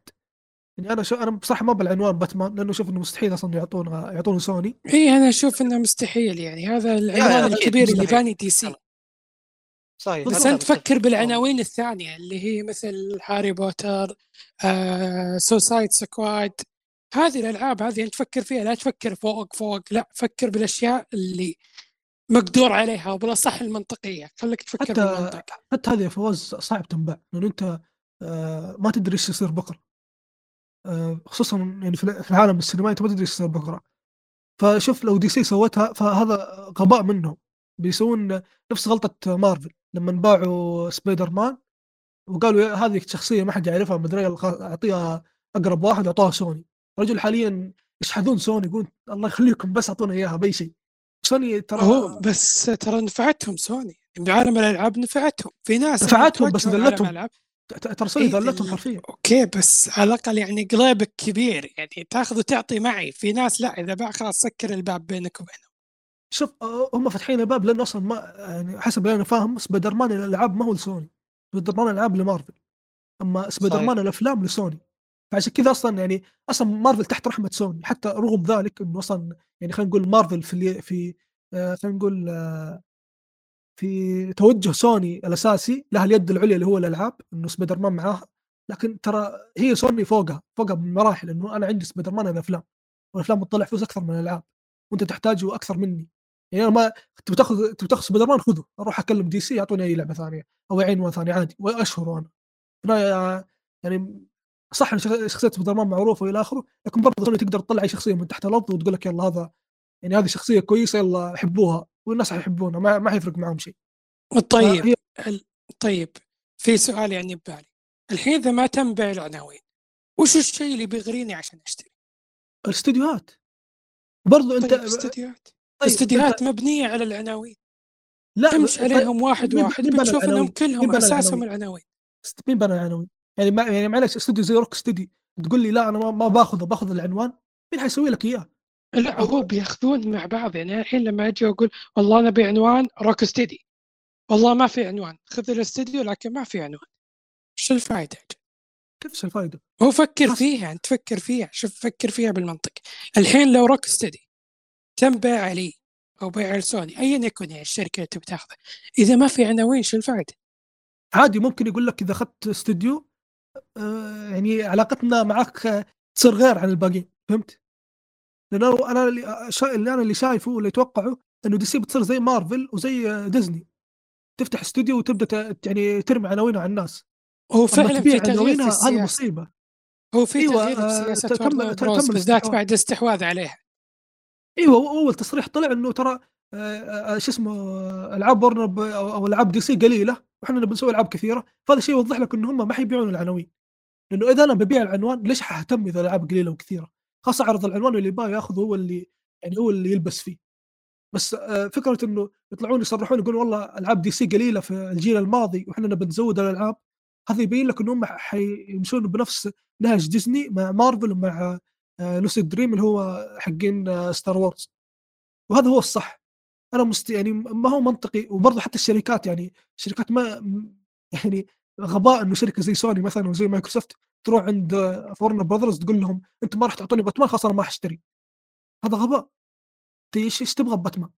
تبغى عندك استوديو Rocksteady اللي طلع اسم باتمان واللي شهر اسم باتمان بشكل يليق فيه خذه وإذا أخذته نتفاهم معك عادي ممكن يصير في علاقات بيننا دام إحنا نعرف الاستوديو والاستوديو منه وفينا وأنت أخذته ممكن الأمور تتسهل بيننا خصوصا الاستوديو فاهمنا طيب. وحنا فاهمينه طيب يا فهد أنت وش تشوف ال- شركة الطرف الأول اللي ممكن تستحوذ عليهم وتستفيد منهم؟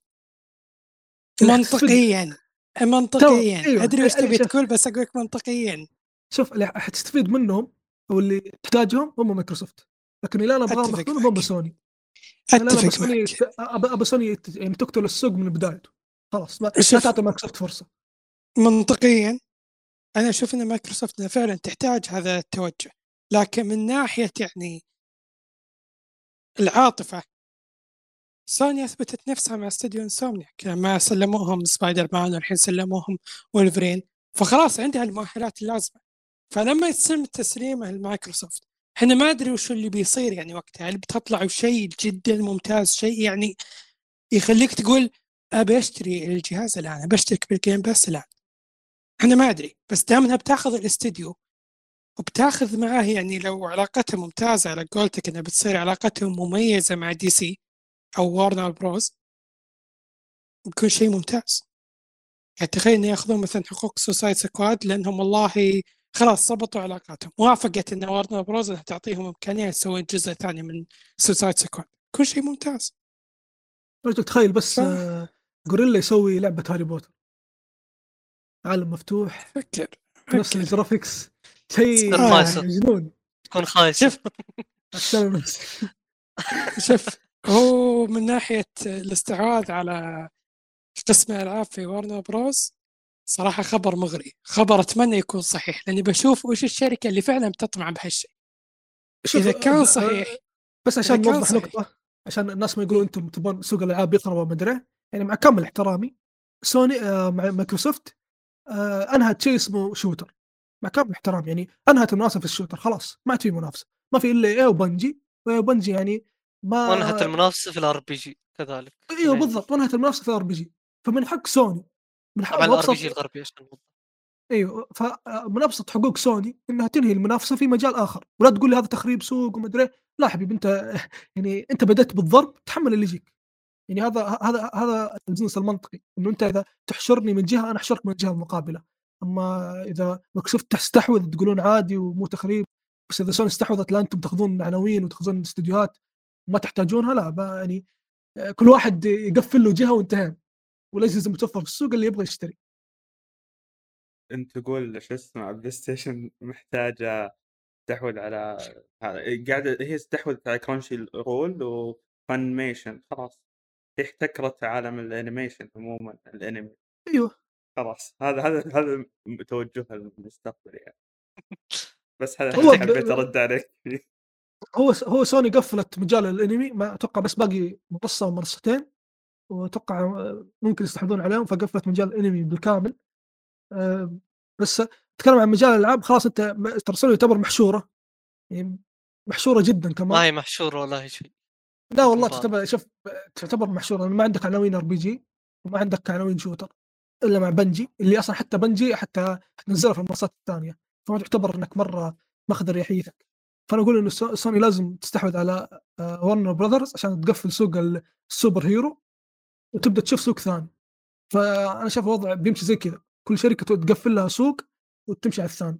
ف يا صراحة إن شاء الله لا ما ما ودي يصير زي كذا. أخي أنت عدو سوني أنت. ما, ما, ما تبغى أنا أنا عدو الشركات. أنا مع اللاعب مع ال PC كذلك. خلاص عندك PC. مالك؟ لا نعطيك العاب نعطيك ما عليك اي سوني نوعا ما عدوة PC لا لا حرام عليك. ع- تحيي تحسنت العلاقه لا لا تظلمهم لا حقيقة يعني سوني ليش ما تنزل ألعاب على ال PC؟ ما عندها launcher طيب. ما تقدر تطلب منها تسوي ذا الشيء. مو مو مو لازم. Steam لا، شوف، بك- كافي. أنا أنا أشوف إنه لازم والله. لازم سوني تبدأ تفكر لا. تسوي launcher. لا لا جدا مو لازم والله. يعني شوف مايكروسوفت عندها launcher زي الزبالة مع ذلك تنزل ألعابها في Steam. شوف آه ب... ما حد يروح ال launcher حقهم. شوف لأنه بس شوف أنا أشوف إنه ما- سوني إحنا نتكلم عن سوني في الأخير. أشوف إنه ما تسوي ذا الشيء لأنه آه، ما ما تبغى ينسحب منها فلوس كثير. يعني في النهايه ببيع حصرياتي أنا اللي 100% باح لي في ال console. أجي أبيعها في, في ال PC واحد يشاركني الأرباح؟ ما منطقي. إي بس آه هذا اللي بيشارك أرباح. كيف أشرح لك؟ راح ينشر لعبتك كذلك. لا لا, لا يا رجل لا, لا ال launcher ألعاب معروفة ألعاب. معروفة ما نختلف بس أنا لو شفتها أنا الآن على سبيل المثال أتكلم عن نفسي لو في لعبة خلينا نفترض لعبة مثلا نفس اللعبه موجودة في متجر مايكروسوفت لعبة مايكروسوفت موجودة في متجر مايكروسوفت ولا موجودة في Steam بروح أشتريها في Steam ولا حتى لو متجر Epic ولا متجر Steam بروح أشتريها من Steam فهمت الفكرة؟ بس إذا لعبة انحصرت في متجر واحد خاص بالمنصة هذا الشيء ممكن يفيد يعني يفيد اللاعبين كلهم إنه ممكن سوني تطبق نظام مايكروسوفت اللي أنت إذا شريت اللعبة خلاص مبروك عليك في الجهازين سوي العب في المكان اللي تبغاه. هذا الشيء مفيد لسوني كسمعة إنه فيل سبنسر كل ما زانت الجلسة طلع وقال لك أنت تشتري من عنده لعبة مرة واحدة وعند المنافس لعبتين أو تشتريها مرتين. فبرضو ال launcher ترى يفيد سوني كثير وحيسهل على الناس. برضو إنهم آه، خلينا نقول سهل على الطرفين من ناحية اللاعبين ومن ناحية سوني. أظن هذا يعني أظن هذا شيء سوني حطته في بالها على لأن- العموم هذا هذا ترى الموضوع الثاني لا فيه ما نطول بكل أمانة لأنه باقي بس عموما حق حقين PC لا تخافون جايكم الدور. يعني يعني لا تحقدون على سوني مسكين سوني ما لا لا ما ما ما إحنا حاقدين على سوني ما عليك. سوني فقيرة يا رجل تبغى تنزل ألعاب ال PC؟ فقيرة مسكينة. محامي البلاي ستيشن هذا. هذا fan البلاي ستيشن هذا. على العموم كذا نكون انتهينا فقرة الأخبار. آه إن شاء الله غطينا أهم الأخبار. وننتقل حاليا لمشاركات. اللاعب مشاركات اللاعبين أوكي مشاركات. الجمهور. آه عندك يا إبراهيم. تمام. آه، تمام. شكرا مهند على سردك للأخبار والآن آه، نبدأ. نقرأ أسئلتكم. حنا غردنا بتويتر. آه، سألناكم عن أي شيء أي مشاركة ودكم تقول يعني تطرحوها وتسألون عنها. وهذا يعتبر يعني بديل ل... للموضوع الرئيسي موضوعنا الرئيسي في هذه الحلقة هو أسئلتكم أنتم بداية مع سؤال من نيجان يقول هل تتوقع أن الجيل الحالي هو آخر جيل بهذا الشكل والتوجه بعده رايح راح يكون على البث السحابي؟ آه، إيش رأيك فهد؟ أنت جاوبتني أسأل ذا السؤال أول وأنت جاوبتني فهات إجابتك هنا. هو تو توجه سحابي ممكن يكون كخيار لكن كأساس مستحيل خصوصا سوق سوق ال console لأنه سوق ال console أساسه بيع الأجهزة. حتى لو الأجهزة ما تجيب لهم أرباح وإلى آخر من في النهاية هو اللي بيبيع لك جهاز عشان يصير اسمه console وحلقتهم آه يمشي في سوق ال console تمام؟ ومايكروسوفت وسوني واضح الواضح لي وبرضه مع نتندو إنهم ما يبغون يطلعون من هذه الدائرة. إذا طلعوا منها حيوجهون خلينا ناس أكبر منها بكل أمانة زي فالف فالف أشوف أكبر من سوني ومايكروسوفت وباقي الشركات كلها. فانت حتواجه عمالقة كبار.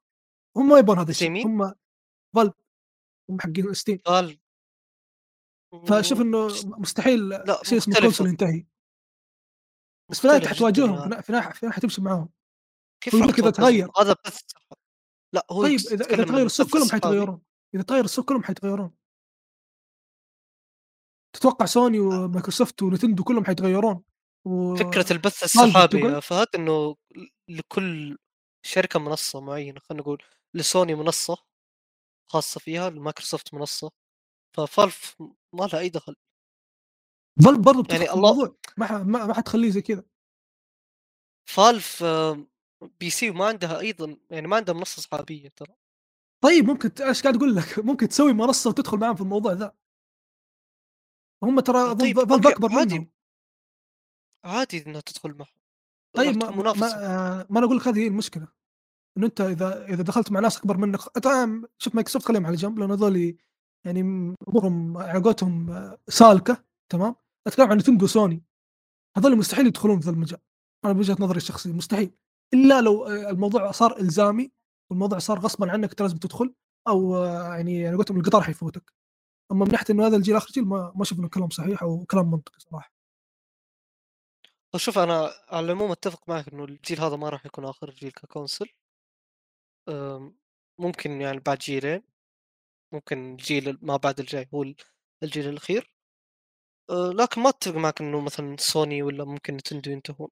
يعني سوني قد وقعت اتفاقية مع مايكروسوفت عشان تستعمل الخدمة السحابية الخاصة فيها أو سيرفراتها السحابية. فاختلف معك إنه مثلا ممكن يخت... يعني إنه ما ينافسون سوني ونتندو. ولا من ناحية شيء إلزامي. إذا هو شيء إلزامي حيدخلون فيه طبعا. مثل ما سوني دخلت في الخدمات لأنه شيء غصبا عنها الناس طفشت. الناس تبغى خدمات زي الباقيين فهمت؟ فسوني حتدخل غصبا عنها أما آه شيء خلينا نقول آه آه مبادره من سوني من نتندو شوف شيء مستحيل. هذه نقطتي. تمام. السؤال اللي بعده يقول آه، من نفس الشخص نيجان يقول إيش تفضل بين اللعب السحابي ولا على الجهاز إذا اعتبرنا إن مشكلة سرعات النت غير موجودة؟ هل تفضل أن تلعب بث سحابي مع وجود نسبة خطر في حصول مشاكل بالسيرفر تمنع لعبك ولا تفضل تلعب من على الجهاز من دفع مع دفع ضريبة مع دفع ضريبة تنزيل المحتوى واستهلاك مساحة من الجهاز؟ آه، أنا بجاوب الحين آه، طبعا حاليا أنا أفضل آه، إني أنزل لعبه على الجهاز. آه، يعني آه، خلينا نقول مو بس عشان السرعه عشان آه، يا أخي افترض إن أنا مثلا والله ال- جاء أبي ألعب خلينا نقول بدون نت ولا آه، أبي أتأكد إن ما في أي مشكلة بالسيرفرات ولا يعني تعرف السوالف ذي تصير دائما. فعشان كذا يب أنا أفضل إنه تكون معي على الجهاز مباشرة وافضل بعد أنه يكون أنا يكون متاح لي خيارين خيار إني ألعبها سحابي ولا أبغى أنزلها على الجهاز بالتالي وقت ما أشوف الظروف مناسبة إني ألعب مثلا آه، سحابيا لعبته هذا الشيء حاصل مع خدمة بلاي ستيشن جديدة اللي هي البلاي ستيشن بلس آه، إيش كان اسمها؟ شو اسمها يا فهد؟ ستيشن بلس المطورة الجديدة آه، يعني. يا إيش اسمها الجديدة ذي اللي بلس. بلاي ستيشن بلس اي نفسه ما تغير. بلاتينيوم وش الثاني؟ Extra صح؟ بلاتينيوم Extra Essential yup yup yup yup. اللي هو بعد نفس الشيء مع ال- ال- الاكس بوكس الجيم باس والاكس كلاود ف yup هذا هذا أحسن شيء ممكن يتوفر قدامي اني اكون يعني يكون بين يدين الخيار. فإيش رأيكم أنتم؟ yeah صحيح أتفق معك إنه إنه يكون عندي خيار أفضل من إني أكون مج... مجبور على شيء واحد. خصوصا إنه اللعب السحابي ما جربناه أو ممكن أو إلى الآن ما نعرف مخاطره خلينا نقول. آه، ف فلو انج... انجبرت على خيار واحد راح يكون آه، إنه يكون في جهاز عندي إني أحمل ومن هذا الكلام يعني. أنا بالنسبة لي على كلامياته مهند أشوف أن دام تعطينا خيار فهذا شيء ممتاز لكن لو تم تخييري بين الاثنين بختار آه، إني أحملها على جهازي لأني أنا ناوي ألعب على المضمون. ما بكل شوي يعني يصير لي لاك أو أحس إن اللعبة سيرفراتها مش ولا بد أبي ألعب وأنا مرتاح أعرف متى أشغل اللعبة ومتى أقفل اللعبة وما أواجه أي مشكلة.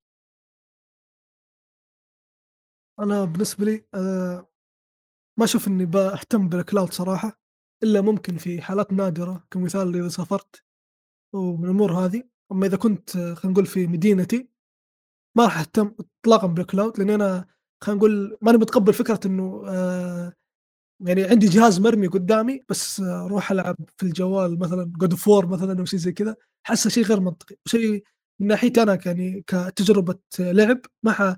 ما حتحسسني بنفس الطعم لما ألعب على يعني ألعب على شاشة أكبر وعلى جهاز ضامن إنه ما حي ما حي يسبب لي مشاكل أو بطارية ومن هذه الأمور. بس يا فهد يمديك تلعب على الشاشة الكبيرة يعني. باللعب السحابي يعني. طيب وش الفائده؟ عندك الجهاز خلاص. إنك ما تشتري جهاز هذا الفائده لا. صعبة هذه. ما أشتري جهاز بلاي ستيشن انت قاعد تقول شيء كبير. يا نسيت. يا شيخ أنت فان سوني مشكلة. اللي بعده يا, ف... يا إبراهيم. تمام.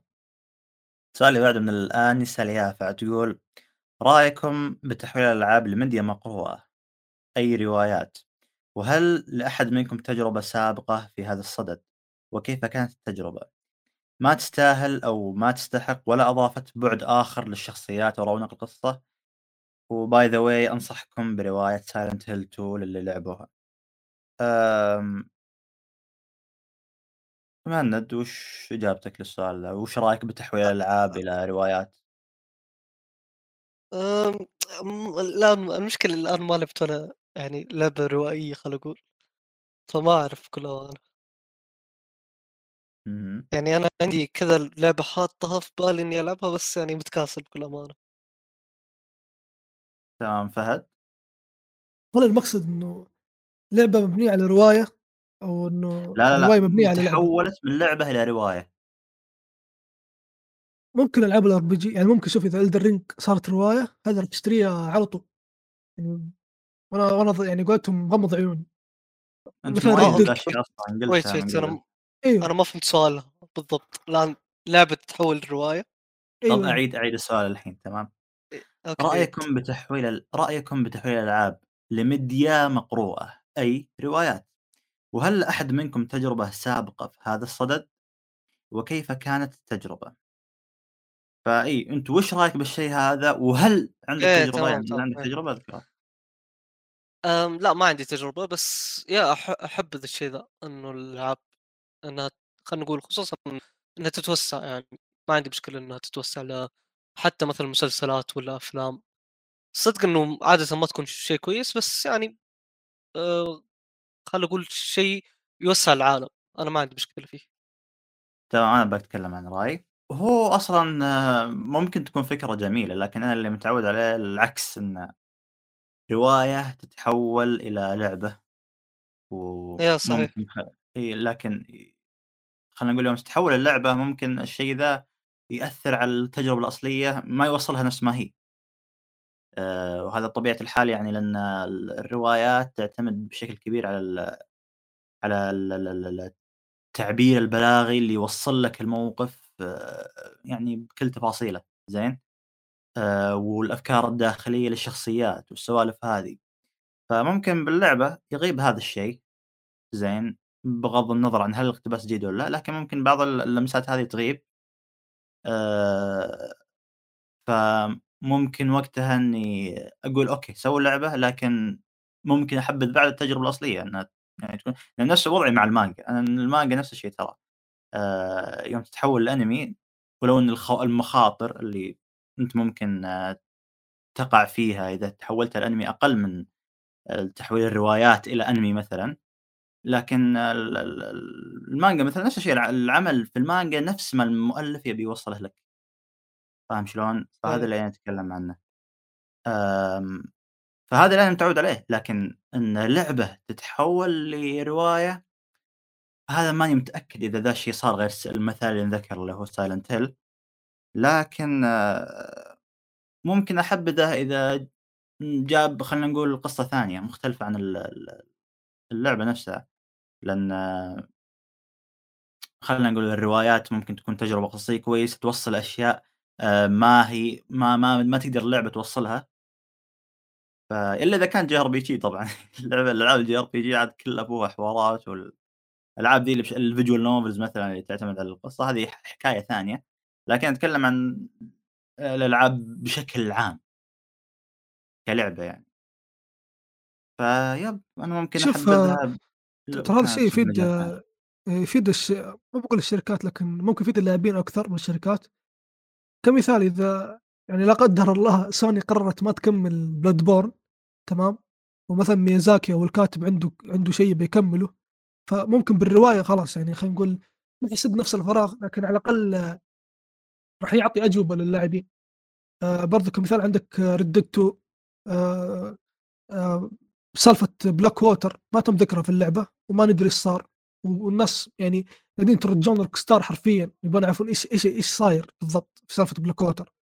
واضح إن Rockstar ما ما هي مهتمة تكمل القصة وما هي ما هي مهتمة تعلمنا إيش السالفة، فهذا الشيء ممكن يفيدهم.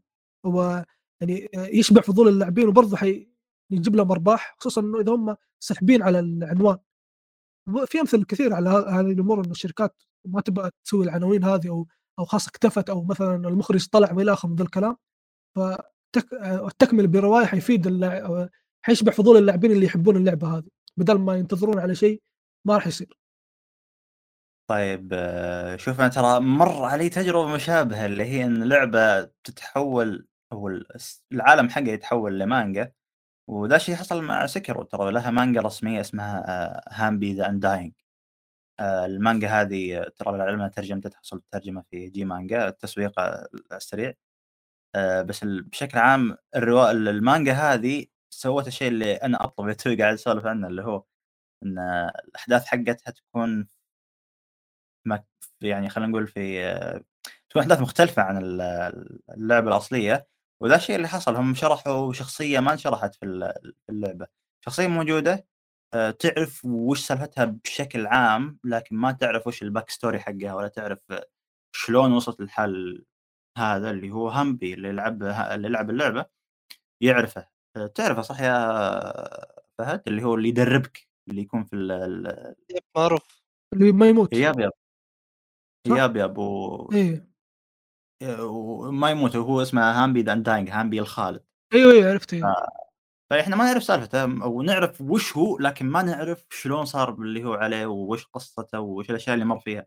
المانجا هذه تشرح آه، قصته وهذا شيء أحبه، إن ت تتوسّع بقصة شخصية معينة أو تشرح خلينا نقول تخلّي ال ال ال ال الأحداث بشكل عام تقع بمكان ثاني تمامًا، تعرّفني أكثر العالم عن طريق المانجا، ذا شيء حلو ترى. ممكن يفتح حتى آفاق للكاتب ما يمداه يوصّلها في ال في اللعبة. فيس شيء جميل جدًا. وبخصوص النقطة الأخيرة بالسؤال، اقرأوا مانجا silent hill 2 آآ مو مانجا أنصحكم برواية silent hill 2 اللي. لعبوها. مين مين لعب آه، رواية silent hill 2؟ هي رواية والّا والّا آآ يب؟ رواية قا قالت آه، أنصحكم برواية silent hill 2 اللي لعبها. مين لعب silent hill 2 منكم؟ آه مو أنا. ولا واحد الظاهر. ولا واحد يا. Yep. السؤال التالي من سايكي يقول: رأيكم بالاستحواذ على القسم الغربي من سكوير إنكس تكلمنا عنه. هل اللعب ال السحابي هو المستقبل؟ تكلموا عنه فهد ومهند قبل شوي. Which إجابةً على؟ السريع على السؤال إيه. آآ نعم هو المستقبل. هي شوف هو المستقبل كذا والّا كذا، لكن سؤال متى؟ متى يا ما الشيء متى؟ الله أعلم، بس يعني مستقبلًا هذا اللي نقدر نقوله. طيب ويتشر جوزيف يقول برأيكم هل الجزء الجديد من ذا ويتشر ممكن يتفوق على الجزء الثالث؟ إذا إيه أو لا وش الأسباب؟ آه، أحد منكم رشيد لعب ويتشر 3 كلكم أعتقد صح؟ أنا. يا أوكي فهد وش هل تعتقد الجزء الجديد فيه في إمكانية إنه يتفوق؟ مستحيل و مستحيل أبداً. هذا. 100% ما راح يتفوق. والسبب؟ كلام كثير إنه ما هو يعني اول شيء جيرالت ما هو فيه هذا يعني يقول بديهيات تمام؟ ثاني شيء الاستوديو بنفسه حيكتب الرواية أو حيكتب القصة. بصراحة بعد ما شفت سايبر بانك آه، أو قصة سايبر بانك مستحيل أثق فيه طيب، يكتبون قصة حتى ذا ويتشر. حتى ذا ويتشر كتبوها الاستوديو لا آه، ما- ماخوذه من الرواية في النهاية لكن هذا يقول لك ما ما هي مأخوذة من الرواية. هذا هم لا. مسوينها من الصفر. هذا كلام لا، لا كلام شوف ذا ويتشر 3 يا يا فهد بس ال setting نفسه ال- ال- العالم نفسه. العالم بس- الشخصيات بس. هذه بس مربوط في الرواية هذا هذا yep المقصد. مربوط yep yep أما آه، تسوي لعبة ما يعني يقول ذا ويتشر وما وما فيها ال- ال- الشيء اللي إحنا نعرفه عن ذا ويتشر من ناحيه جيرالت وهذه الأمور أو خلينا نقول الشيء الظاهر أو المعروف عنه لأنه فيها طبعا قصص أخرى لشخصيات أخرى. ف وتكون من كتابة الاستوديو نفسه اللي كتب سايبر بانك صراحة ما ما- ماني مرة متفائل وشوف مستحيل إنهم يتفوقون على هذا الشيء إلا إذا عرفوا يكتبون شخصية أفضل من ذا آه،؟ أفضل من جيرالت ختمت أربع مرات. طيب في ناس يمدحون قصة سايبر بانك. ما بصراحة ما عجبتني. ولا تسألني ليش ختمت أربع مرات مع إنها ما عجبتني بس ما أدري صراحة. يعني اللعبة عرفت كذا قاعد ألعب أقول لا هذه اللعبة حلوة أنا أنا ما أفهم. هذه اللعبة أكيد إنها حلوة أكيد. أنا أنا فيني شيء عرفت؟ قاعد تلعب ألعب خلاص ما لين وصلت مرحلة قلت لا هذه اللعبة ما فيها أمل وسويت لها refund ترى حاليا رجعت اشتريتها. سويت لها refund بعد أربع؟ مرات. هذا أربع تختيمات إيش فيه؟ أيوه. والله ما يستاهلون فلوس والله العظيم. كيف سويت- له ريفند؟ كان لسه الريفند موجود على بلاي ستيشن البلاي ستيشن سوى ضميرك ضميرك. ما وجعك ولا شيء لا لانهم نصابين كذبوا علي والله سويت ريفند رحت المنير يا إبراهيم بحكم ان السوري يسرقونهم فهو عادي ما عنده مشكلة يسرق الناس لا لا. سوبر بانك والله سو... والله نصبوا علي أقسم بالله ما يعني العروض ما شفتها كيف نصبوا عليك؟ اللي كيف نصب عليك؟ حتى حتى حتى سوري ذا لاست عاد الله. والله مو بس تراستف هذا يعني- زعلان على جود فور طب خلاص لا باب ثاني قفل قفل. الموضوع قفل. أنت يا عارف أقصد. شركات يا سرقات شركات أو تكلمون عنها تخلص فخلاص قفل الموضوع. صدق ما راح نخلص. طيب أنا راح أجاوب آه. على سؤاله. إيه. آه الجزء الجديد من The Witcher ممكن يتفوق من نواحي وممكن ما يتفوق من نواحي بكل أمانة. آه شوف أنا أثق انه يقدرون يسوون خلينا نقول عالم مثل The Witcher وأفضل يعني أفضل من The Witcher 3 وأقدر أقول إنه بإذن الله راح يسوون ش- خلينا نقول combat system حتى أفضل من The Witcher 3 من هذه الأمور. أما من ناحية القصة الأساسية بكل أمانة ما ما أقدر أجزم بالشيء ذا. هم ترى يمديهم يسوون اللعبه أحسن؟ أقول لكن يعني. لكن أول شيء لازم يتعلمون من الأخطاء اللي ارتكبوها في مسيرتهم كاملة يعني هم جابوا العيد مع The Witcher 3 ومشيناها إصدارها كان سيء ترى كان فيه مشاكل كثير صحيح. يوم نزلت زين مشيناها لأن لعبة اللعب وقتها صح ولا لا؟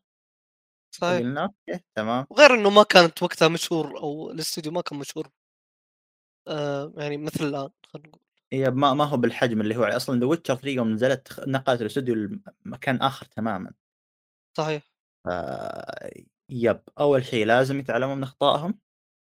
زين. عشان يسوون لعبة صاحيه كاملة من أول يوم. ما يقعد يذلك سنتين عشان يصلح اللعبة. وثاني شيء آه، بخصوص القصة.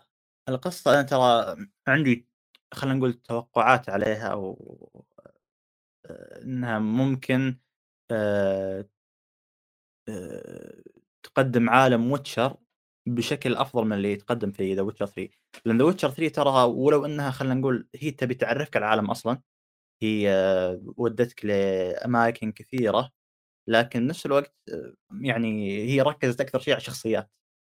ركزت على جيرالت ركزت على سيري ركزت على حتى في الاجزاء اللي قبل ركزت على شخصيات مثل فيرنون روتش مثلا آه، وش اسمه ذاك. آه، حق حق تميريا إيش كان اسمه؟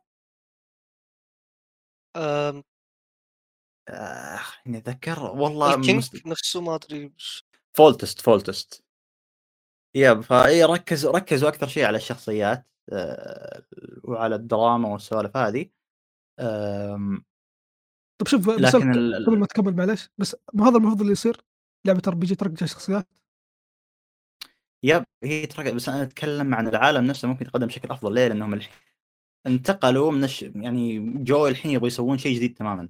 جابوا مدرسة جديدة هم ترى سووا مدارس جديدة لل Witchers من قبل مثل مدرسة الافعى أعتقد لا لا هذه موجودة ومدرسه ثانية أعتقد مدرسه الدب منهم ف- لكن الحين القصة. كاملة اسمع yep yep اثنين اثنين اثنين آه القصة كاملة الحين بتكون في مدرسه جديدة تماما. مو نفس الذئب الذئب موجود من زمان. الحين مم. القصة في مدرسة جديدة تماما والشخصيات ما ندري هل بتكون خلينا نقول آه بنشوف أصلا شخصيات عرفناها من قبل ولا لا؟ ولا هل بتكون شخصية جديدة بالكامل في مستقبل بعيد؟ الله أعلم. آه إذا الشيء هذا حصل إنهم خلوا الشخصيات ب- بفترة قريبة فبتكون عندهم فرصة ترى إنهم آه، آه، مو بس يركزون عليها بل يبرزون العالم Witcher بشكل أفضل مما كان عليه من قبل. لأنه آه، آه، ترى The Witcher 3 بعض الأشياء فيها ما يفهمها إلا اللي يقرأ الرواية. آه، وأنا ترى هذا اللي أتمنى أنا ليش أبي أبيهم يقدموا عالم Witcher بشكل يليق فيه لأن حتى المسلسل أخ أخفق بذا الشيء. المسلسل اقتبس كتابين. يب المسلسل اقتبس كتابين في ثمان حلقات متخيل؟ كتابين في ثمان حلقات. يعني كتاب واحد مشيها بالقوة فما بالك بكتابين وهبدوا فيه كثير ترى. يب هبدوا فيه يغيروا مثل- عشان مثل- مثل العنصرية ولا. يب آه، ما طبيعي. أقول لك شيء أقول لك شيء ترى ال- الأجندة اللي اللي أجندة هذا ال- السود اللي مركزين عليها ما صارت أجندة حتى صارت كذا بيق- بيقموا في القصة بأي شكل. آه، ال- اللي هي إنهم يحولوا شخصيات لبشر مختلفة على أساس إن محاربه العنصرية والسالفه هذه أثرت القصة. ليه؟ لأن آه، ترى السحرة الساحرات يوم آه، يصيرون ساحرات بفعل السحر آه، تتغير ملامحهم ويصيرون أجمل تمام؟ وذا الشيء ذا الشيء حصل مع ينفر بالمسلسل تمام رجل ما لكن- صارت أجمل يا أقسم بالله كانت. كانت أول كانت معاقة يا شيخ كانت معاقة ووجهها كذا ما أدري كيف طالع أي صارت أجمل ف لكن بالمسلسل ما يشرح لك ليش هي صارت كذا. تمام؟ لأنه يدري إن إذا شرح لك أجل تسال تقول له ليش فرنجيلا قبيحة كذا؟ تسال ليش تريس طالعة كذا؟ فاهم شلون؟ لا. يا.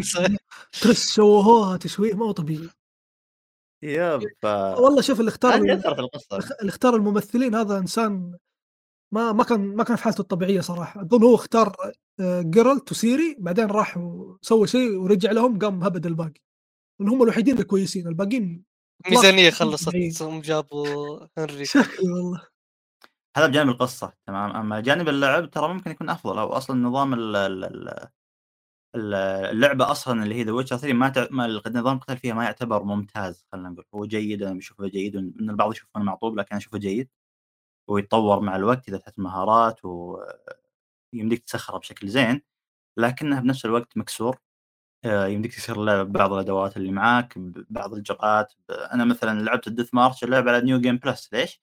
عشان الصعوبة اللي هي ال Death March بتكون أسهل إذا كان عندي أدوات تسهلها ف yep الجرعات كانت تكسر اللعبة بعض الأسحار تكسر اللعبة.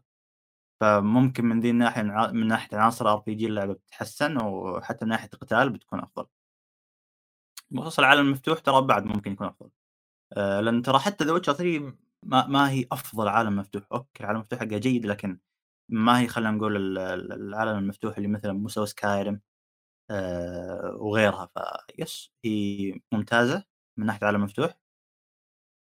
ممكن تكون أفضل. ما وصلت للمستوى اللي يخليها يعني غير قابل للتفوق عليها لا. ولو ان بعد ترى عندي بعض المشاكل مع العالم المفتوح حقها لكن يس يعني آه ممكن يصير أحسن. طيب خلصنا عنده اضافه طيب سؤال هل ثقتكم. مهزوزه تجاه الاستوديو بعد اللي صار آخر شيء؟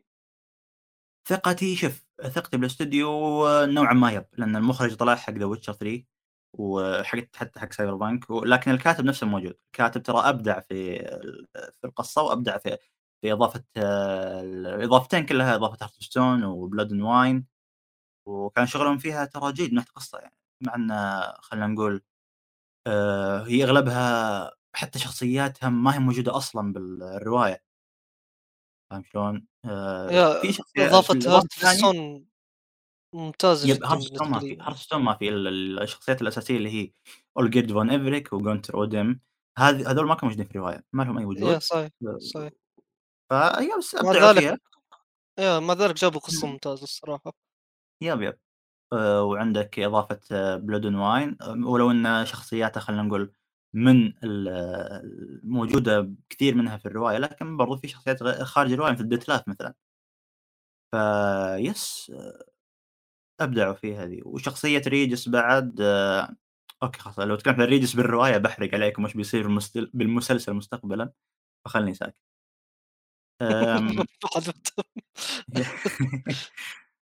ف yes تمام. آه، السؤال اللي بعده من Hero Forger يقول برأيكم ما سبب ضعف مايكروسوفت من ناحية الحصريات مع نشتري استديوهات كثيرة؟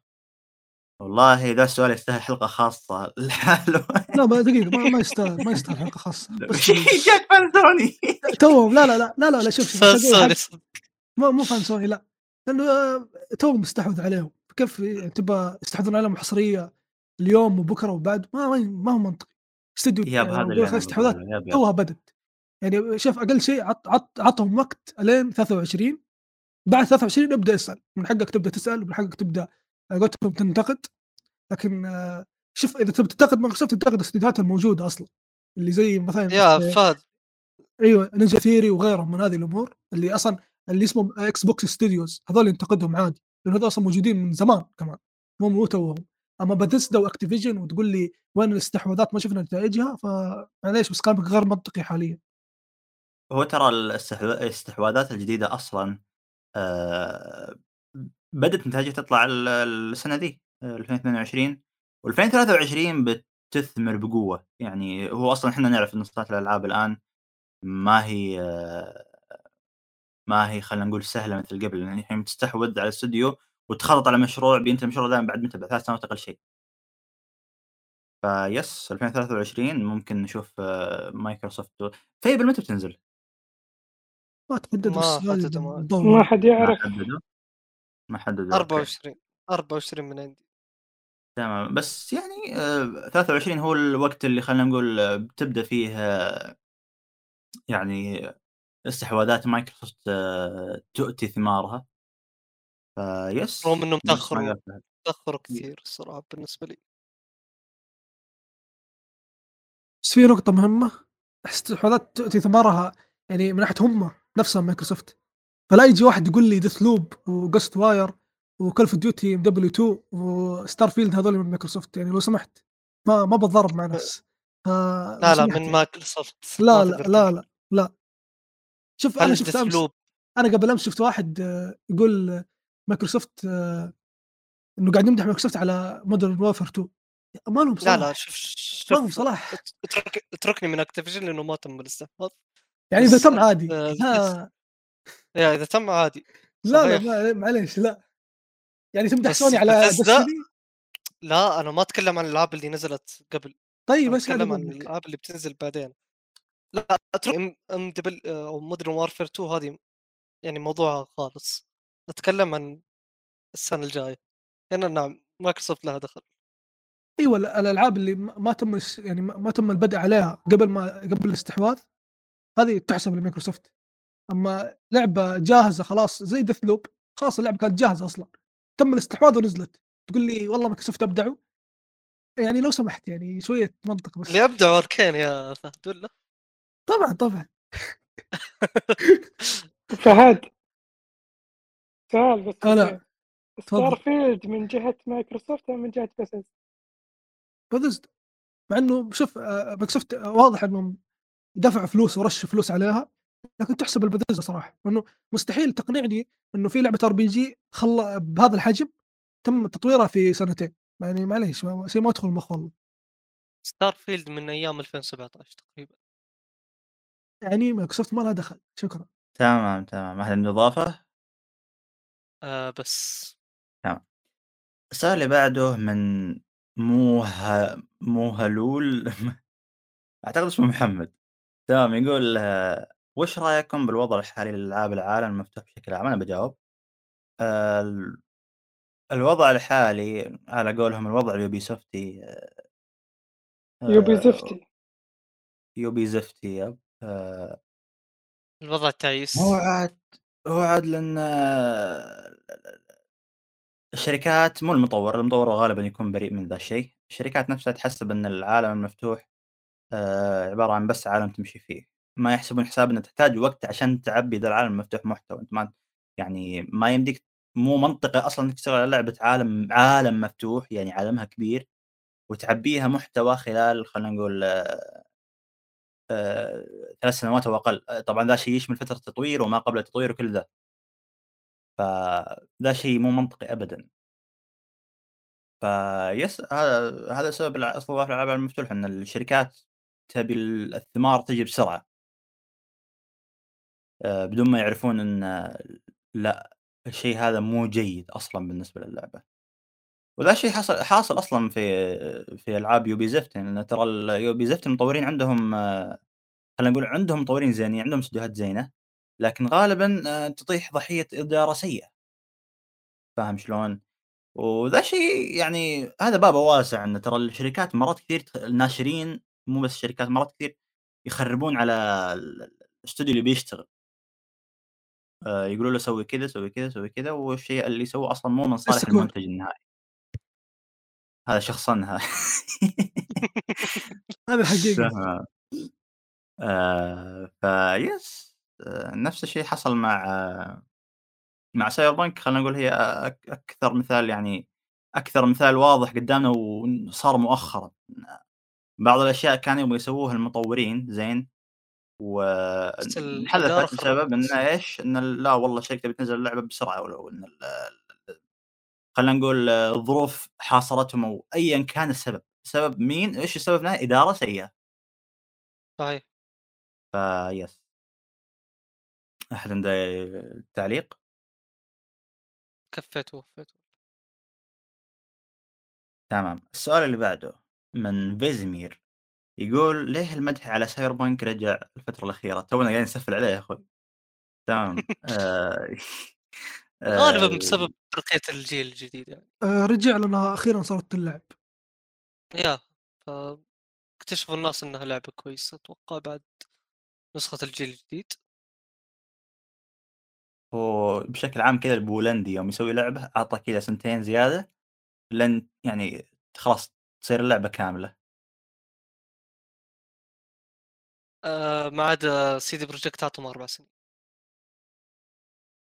والله عاد الباب ذا. واسع، البولنديين أشكال وأنواع يا مهند ما تدري عاد صحيح، صحيح.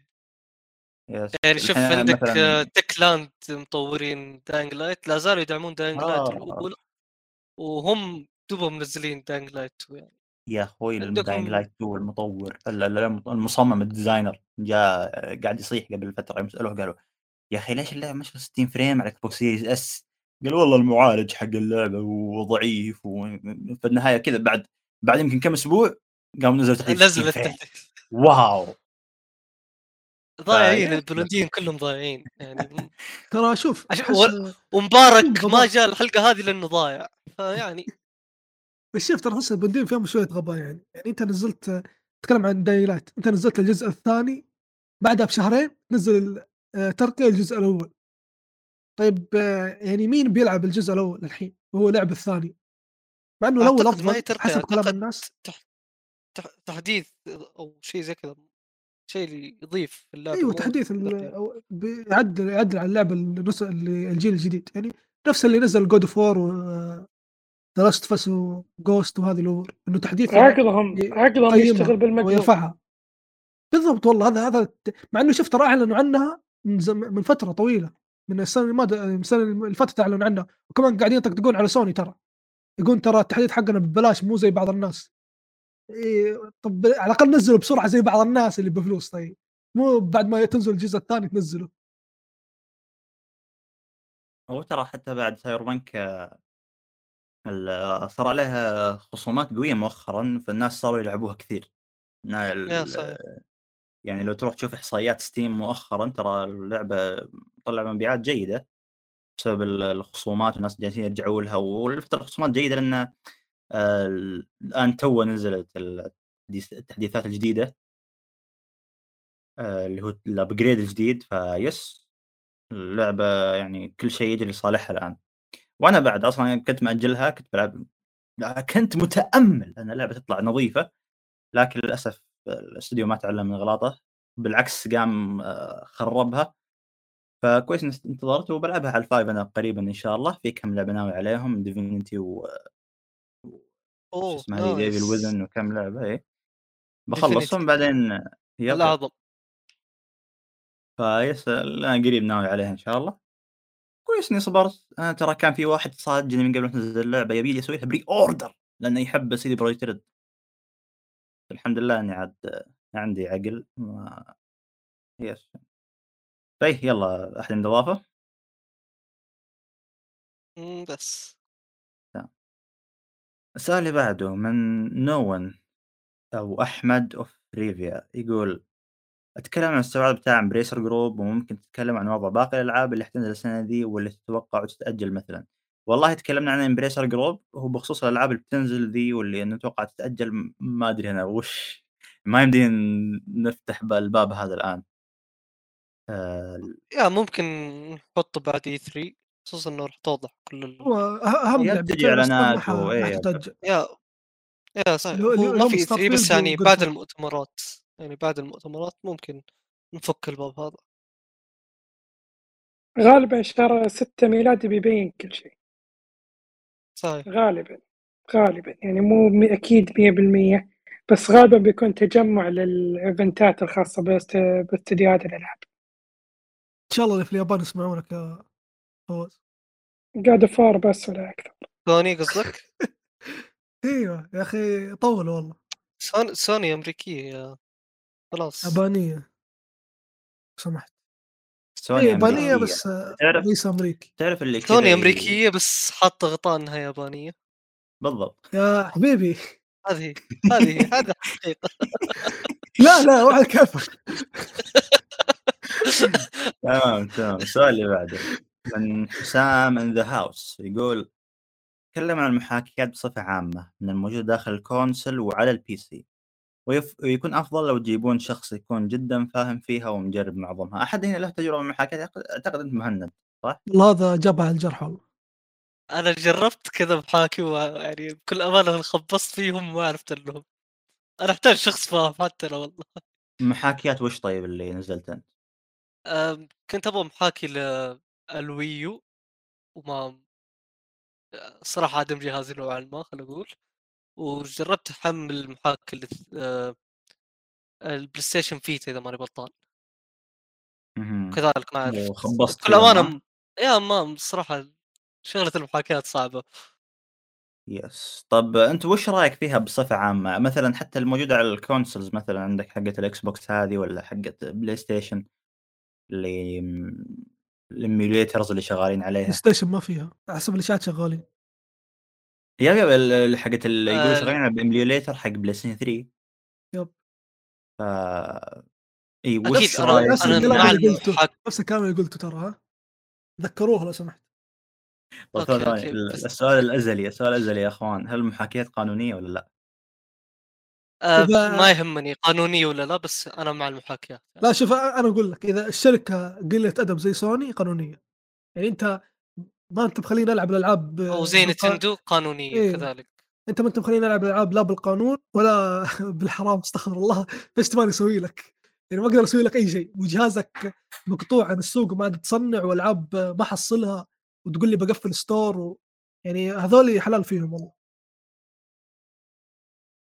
ترى هي أصلًا ال ال المحاكيات هي فعليًا قانونية ترى، قانونيًا هي ترى ما في مشكلة فيها. آآ بس أنا باتكلم عن تجربتي تمام، أنا ما نزلت إلا محاكي واحد اللي هو محاكي سوبر نينتندو، ولعبت عليه لعبة واحدة اللي هي of Zelda: A Link to the Past. آآ لعبتها وقربت أختمها الآن لكن أنا ما ما أعتقد انك مهتم بالمحاكاه دي لأنها قديمة مرة تتكلم عن ألعاب قديمة مرة فأكيد أي جهاز الآن بيشغلها آه، لكن يب أنا أشوف إنه أول المحاكيات تغنيك عن ألعاب قديمة. وبنفس الوقت آه، تص ممكن تصلح لك الألعاب هذه حتى. صحيح. أ أتكلم عن الأجهزة القديمة، يعني الأجهزة القديمة ممكن أنت ما ت ما ما تكون عندك وتشغّلها لك بشكل أفضل. زين؟ شغّلها يعني آآ تعدّلها مثلًا أنا من ترى نواحي. يا سيد أنا ترى Zelda أقدر أشغّلها الآن 1080 بكسل و60 frame. وال راعين ال Switch يشغّلوها 720 و30. ف حقيقة يعني. yep ف yep المحاكيات المحاكيات شيء رهيب. إمم. وأنا ترى ناوي ناوي على المشاريع retro كثيرة في في ألعاب PlayStation 2 ناوي عليها. وفي يا والله في حتى ألعاب أنا Ninten بس ال ألعاب أسف ألعاب زلدة آآ برضو ماني خ خلينا نقول أنا ما عندي سويتش لكن متحمس ألعبها. ناوي على الح الآن على The Legend of Zelda اللي هي Ocarina of Time وأسمع عليها مدح كثير وهي أكثر جزء متحمس له أصلًا. فعشان كذا بالعبها قريب إن شاء الله. هذا على الجزء أكثر. تقييمًا إذا ماني غلطان وشو؟ Ocarina of Time إذا ماني غلطان أعلى جزء تقييمًا. يب هي أع أعلى لعبة تقييمًا بشكل عام على Metacritic. إيه صحيح. وين Ring لو سمحت؟ والّا لا 96 الثالثة أو الرابعة أمّا بس ما هبطت. أدري. نزلت ترى نزلت، نزلت صارت 96 والّا 97 الحين صارت 96.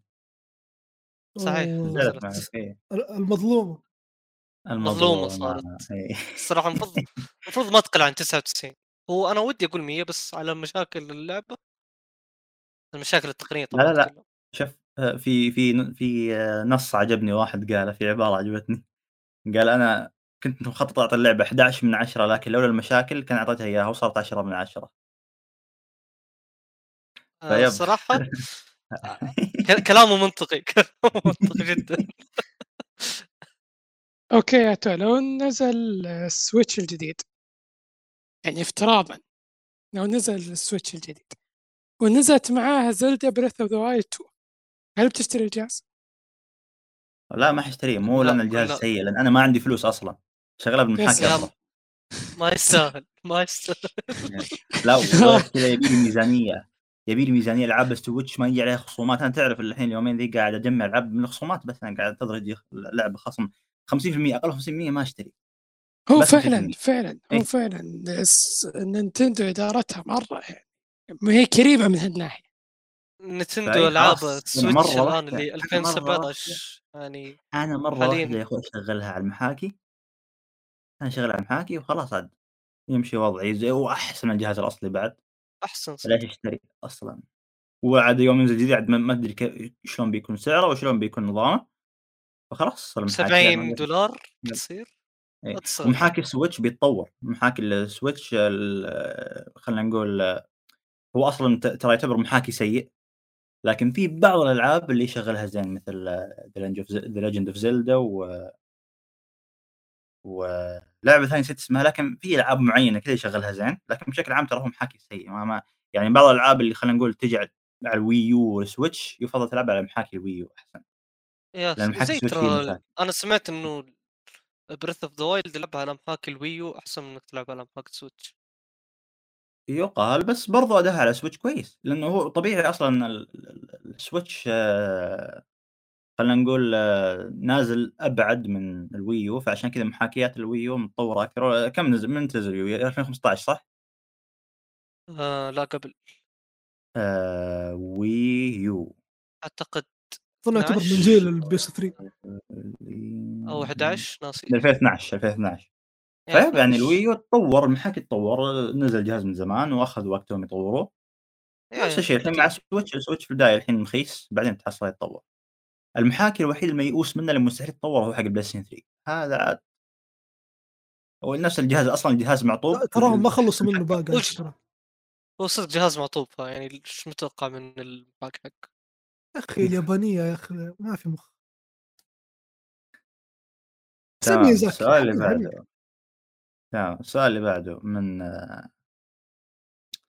من محمد محمد ما أعرف اسمك الثاني يقول Cyberpunk on PS4 هل أصبحت قابلة للعب أم لا؟ أحد لعب على ال4 الحين؟ أنا صراحة ما ألعب انت أنت كنت مع الفلاحين آه فما ندري هو بشكل عام يفضل أصلًا ما تلعب على الفور، لا تلعب على بس الفور. لا آه، تلعبها أتوقع صارت قابلة للعب. أتوقع بعد التحديثات وهذه الأمور أتوقع صارت قابلة للعب هذه يا بس يعني اللعبة أعتقد إنك راح تشغلها بأسوأ جودة ممكنة فما أدري إذا إنك راح تتحمل لعبة shooter ب 20 frame ألعبها تصبر ما- حتى ما- الله يرزقك PlayStation 5 أو Xbox Series yep. يعني إذا تبغى نصيحتي لا تلعبها على الجيل الماضي أنا ما أعرف بكل أمانة يمديك تروح تشوف فيديوهات إذا إنه اللعبة الآن قابلة للعب بس ما أنصحك بشكل عام تمام. السؤال اللي بعده من YMXR79 يقول آه، ما هو الشيء اللي يميز ألعاب تلتيل؟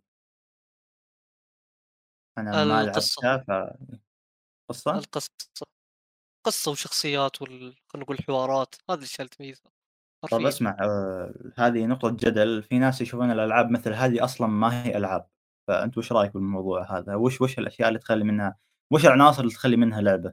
فيها نظام اختيارات؟ يا يا هو فيها نظام اختيارات هي آه، مبنية خلاص. على اختياراتك قريب من فهي فيديو لعبة. novels قريب من فيديو آه، novels. يا تقدر تقول فعشان. كذا هي العاب عندك ألعاب Telltale The Walking Dead The Wolf Among Us عندك. حتى ألعاب ديفيد يا the. آه، اللي هي باتمان عندك ألعاب David Cage آه، ديترويت آه،. سيئة الذكر Until Dawn كذلك أيضا لعبة David Cage اللي قبل ديترويت ناس اسمها آه سيئة والله نسيت اسمها صراحة. عندك والصراحة آه، يعني ما. يحتاج يعني تعرف Heavy Rain أنا ما لعبت Heavy Rain بس في ناس يقولون إنها أحسن لعبة David Cage ما أعرف.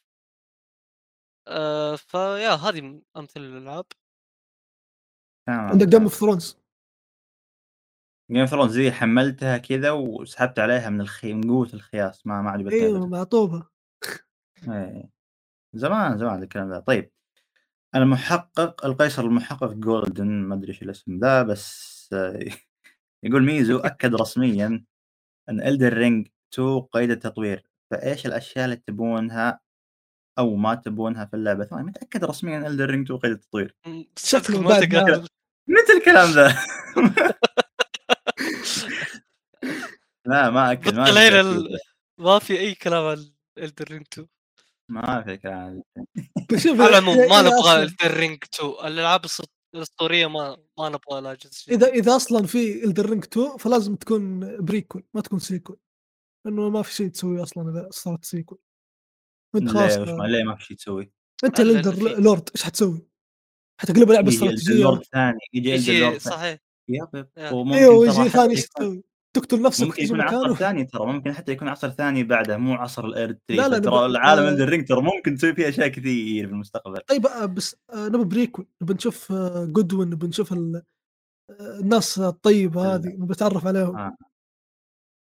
والله والله شوف على هو نشوف ما ال Elden Ring يصلح 2 ترى شوف شوف. ترى بريكول بريكول إذا حصل يا فهد ترى ما حتشوف Godwyn الشخصية ذي إذا كانت بنفس نظام Elden Ring 1 ليه؟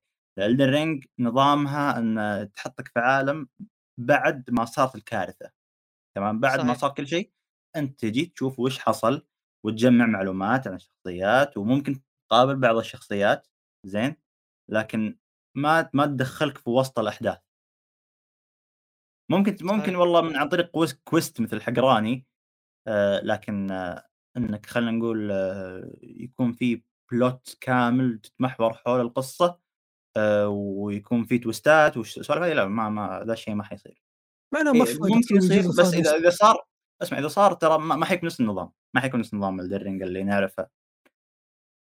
بس هي إذا ما صارت فما يعني إذا هم ما ما يبون يسوون ما قبل الكارثة خلينا نقول أو ما أو في أثناء الكارثة فما حيصير آه، يعني الجزء ما حيكون له فايده إيش الفايدة أنت س- أنت سويت الجزء الأول سويت كارثة وجبتني أنا أحلها خلينا نقول ترجع الجزء الثاني تسوي نفس الكارثة وتبغى نحلها مرة ثانية إيش لا كارثة مختلفة ممكن بعصر مختلف نفس الشيء ترى حصل مع Dark Souls Dark Souls 1 و 2 و 3 صحيح خلاص. جنب بس لأنه Souls مربوط برضو. باسمها يعني Ring تمام. يعني اس اسمها يشرح الوضع عرفت؟ Elden Ring يعني أنت قاعد تتكلم عن Elden يب، يب. Dark Souls ترى ترى Elden Ring يا فهد هي Dark Souls 6 فما فرقت يعني. بس كذا صحيح يعني عشان. كذا الصراحة م ما نبغى لعبة Dark Souls 7 يعني خلاص كفاية. جيبوا Bloodborne 2 لو سمحت. إذا أحد يعرف هذه لا، لا، هي Souls لا 7 هذه Bloodborne 2. شلون أدري؟ تمام، والسؤال هو السؤال الأخير هذا خلاص آآ من نفس الشخص يقول: "هل برأيكم بيزرف Berserk كامل هذه المرة؟" خلاص الكاتب مات ما عاد يقدر يضيف شيء. هو خلّص محتواه. بيحول بيحول على. أودا أو على حق Attack of Titan لا يا أخوي لا،. لا، لا يا جورج مارتن جورج آر مارتن عنده يا. لو يحول على أودا يا مهند أعرف لك ناس راح ينبسطون. لا فكنا في في باقي Berserk باقي يعني لا يزال فيها محتوى. ما ما خلّص. خلاص أخذ الذيب الأس شو اسمه السيوف أخذ كل شيء. حتى الدرع يرجع أخذه. ياخذه مرة ثانية عادي ما ما عندي لا، لا ميازاكي ما يحب يكرر نفسه، يحب يعني يسرق بتجديد عرفت؟ كرر نفسه. 6 مرات ما ت يبغى يكرر نفسه في المرة السابعة لا شو؟ طيب هنا هنا الفكرة هو ما يكرر نفسه. تمام؟ آآ قصدي هو يكرر نفسه لكن ما يكرر السرقات عرفت؟ هنا الفرق. يعني إنسان سرق أخي. 7 مرات من Berserk ما تبغى يس قصدي 6 مرات ما تبغى يسرق المرة السابعة؟ بس مختلفة. صدقني يقدر يسرق لا، لا يقدر يسرق ما عليك. انتظر نشوف، إن شاء الله ما نشوف شيء يعني ما نشوف Berserk في Bloodborne 2 إن شاء الله. نبي شيء original. تمام. آآ بس كذا خلاص هذه الأسئلة كلها آآ يعطيكم العافية كم كم سؤال جانا؟ جانا تقريبًا 16 سؤال آآ فيس نشكركم على التفاعل. وكانت هذه نهاية مواضيعنا اليوم، ما حد عنده إضافة يا إخوان؟ أبد لا ما شيء لكن شكرًا. الله يعافيك لكن نعتذر عن الإطالة. وإن شاء الله بعد الرجعة هذه يعني نرجع على مستوانا المعهود ونوريكم أشياء أفضل أكثر وأكثر. وانتظرونا لو الله. سمحتوا. بإذن الله. تمام. تمام آآ نشكركم على الاستماع، وصلنا حلقة ال نهاية حلقة اليوم. نذكركم بس إن الحلقة متوفرة على المنصات الصوتية في أبل بودكاست وغيرها، بتحصلوا روابطها في الوصف. ف آآ تقييمكم لنا هناك بيفيدنا كثير. وإذا أعجبتكم الحلقة لا تنسوا اللايك، وإذا ما كنتم مشتركين اشتركوا، وشكرًا لكم. نراكم إن شاء الله في حلقة قادمة. السلام عليكم ورحمة الله وبركاته. مع إلى السلامة. اللقاء. في حفظ الرحمن.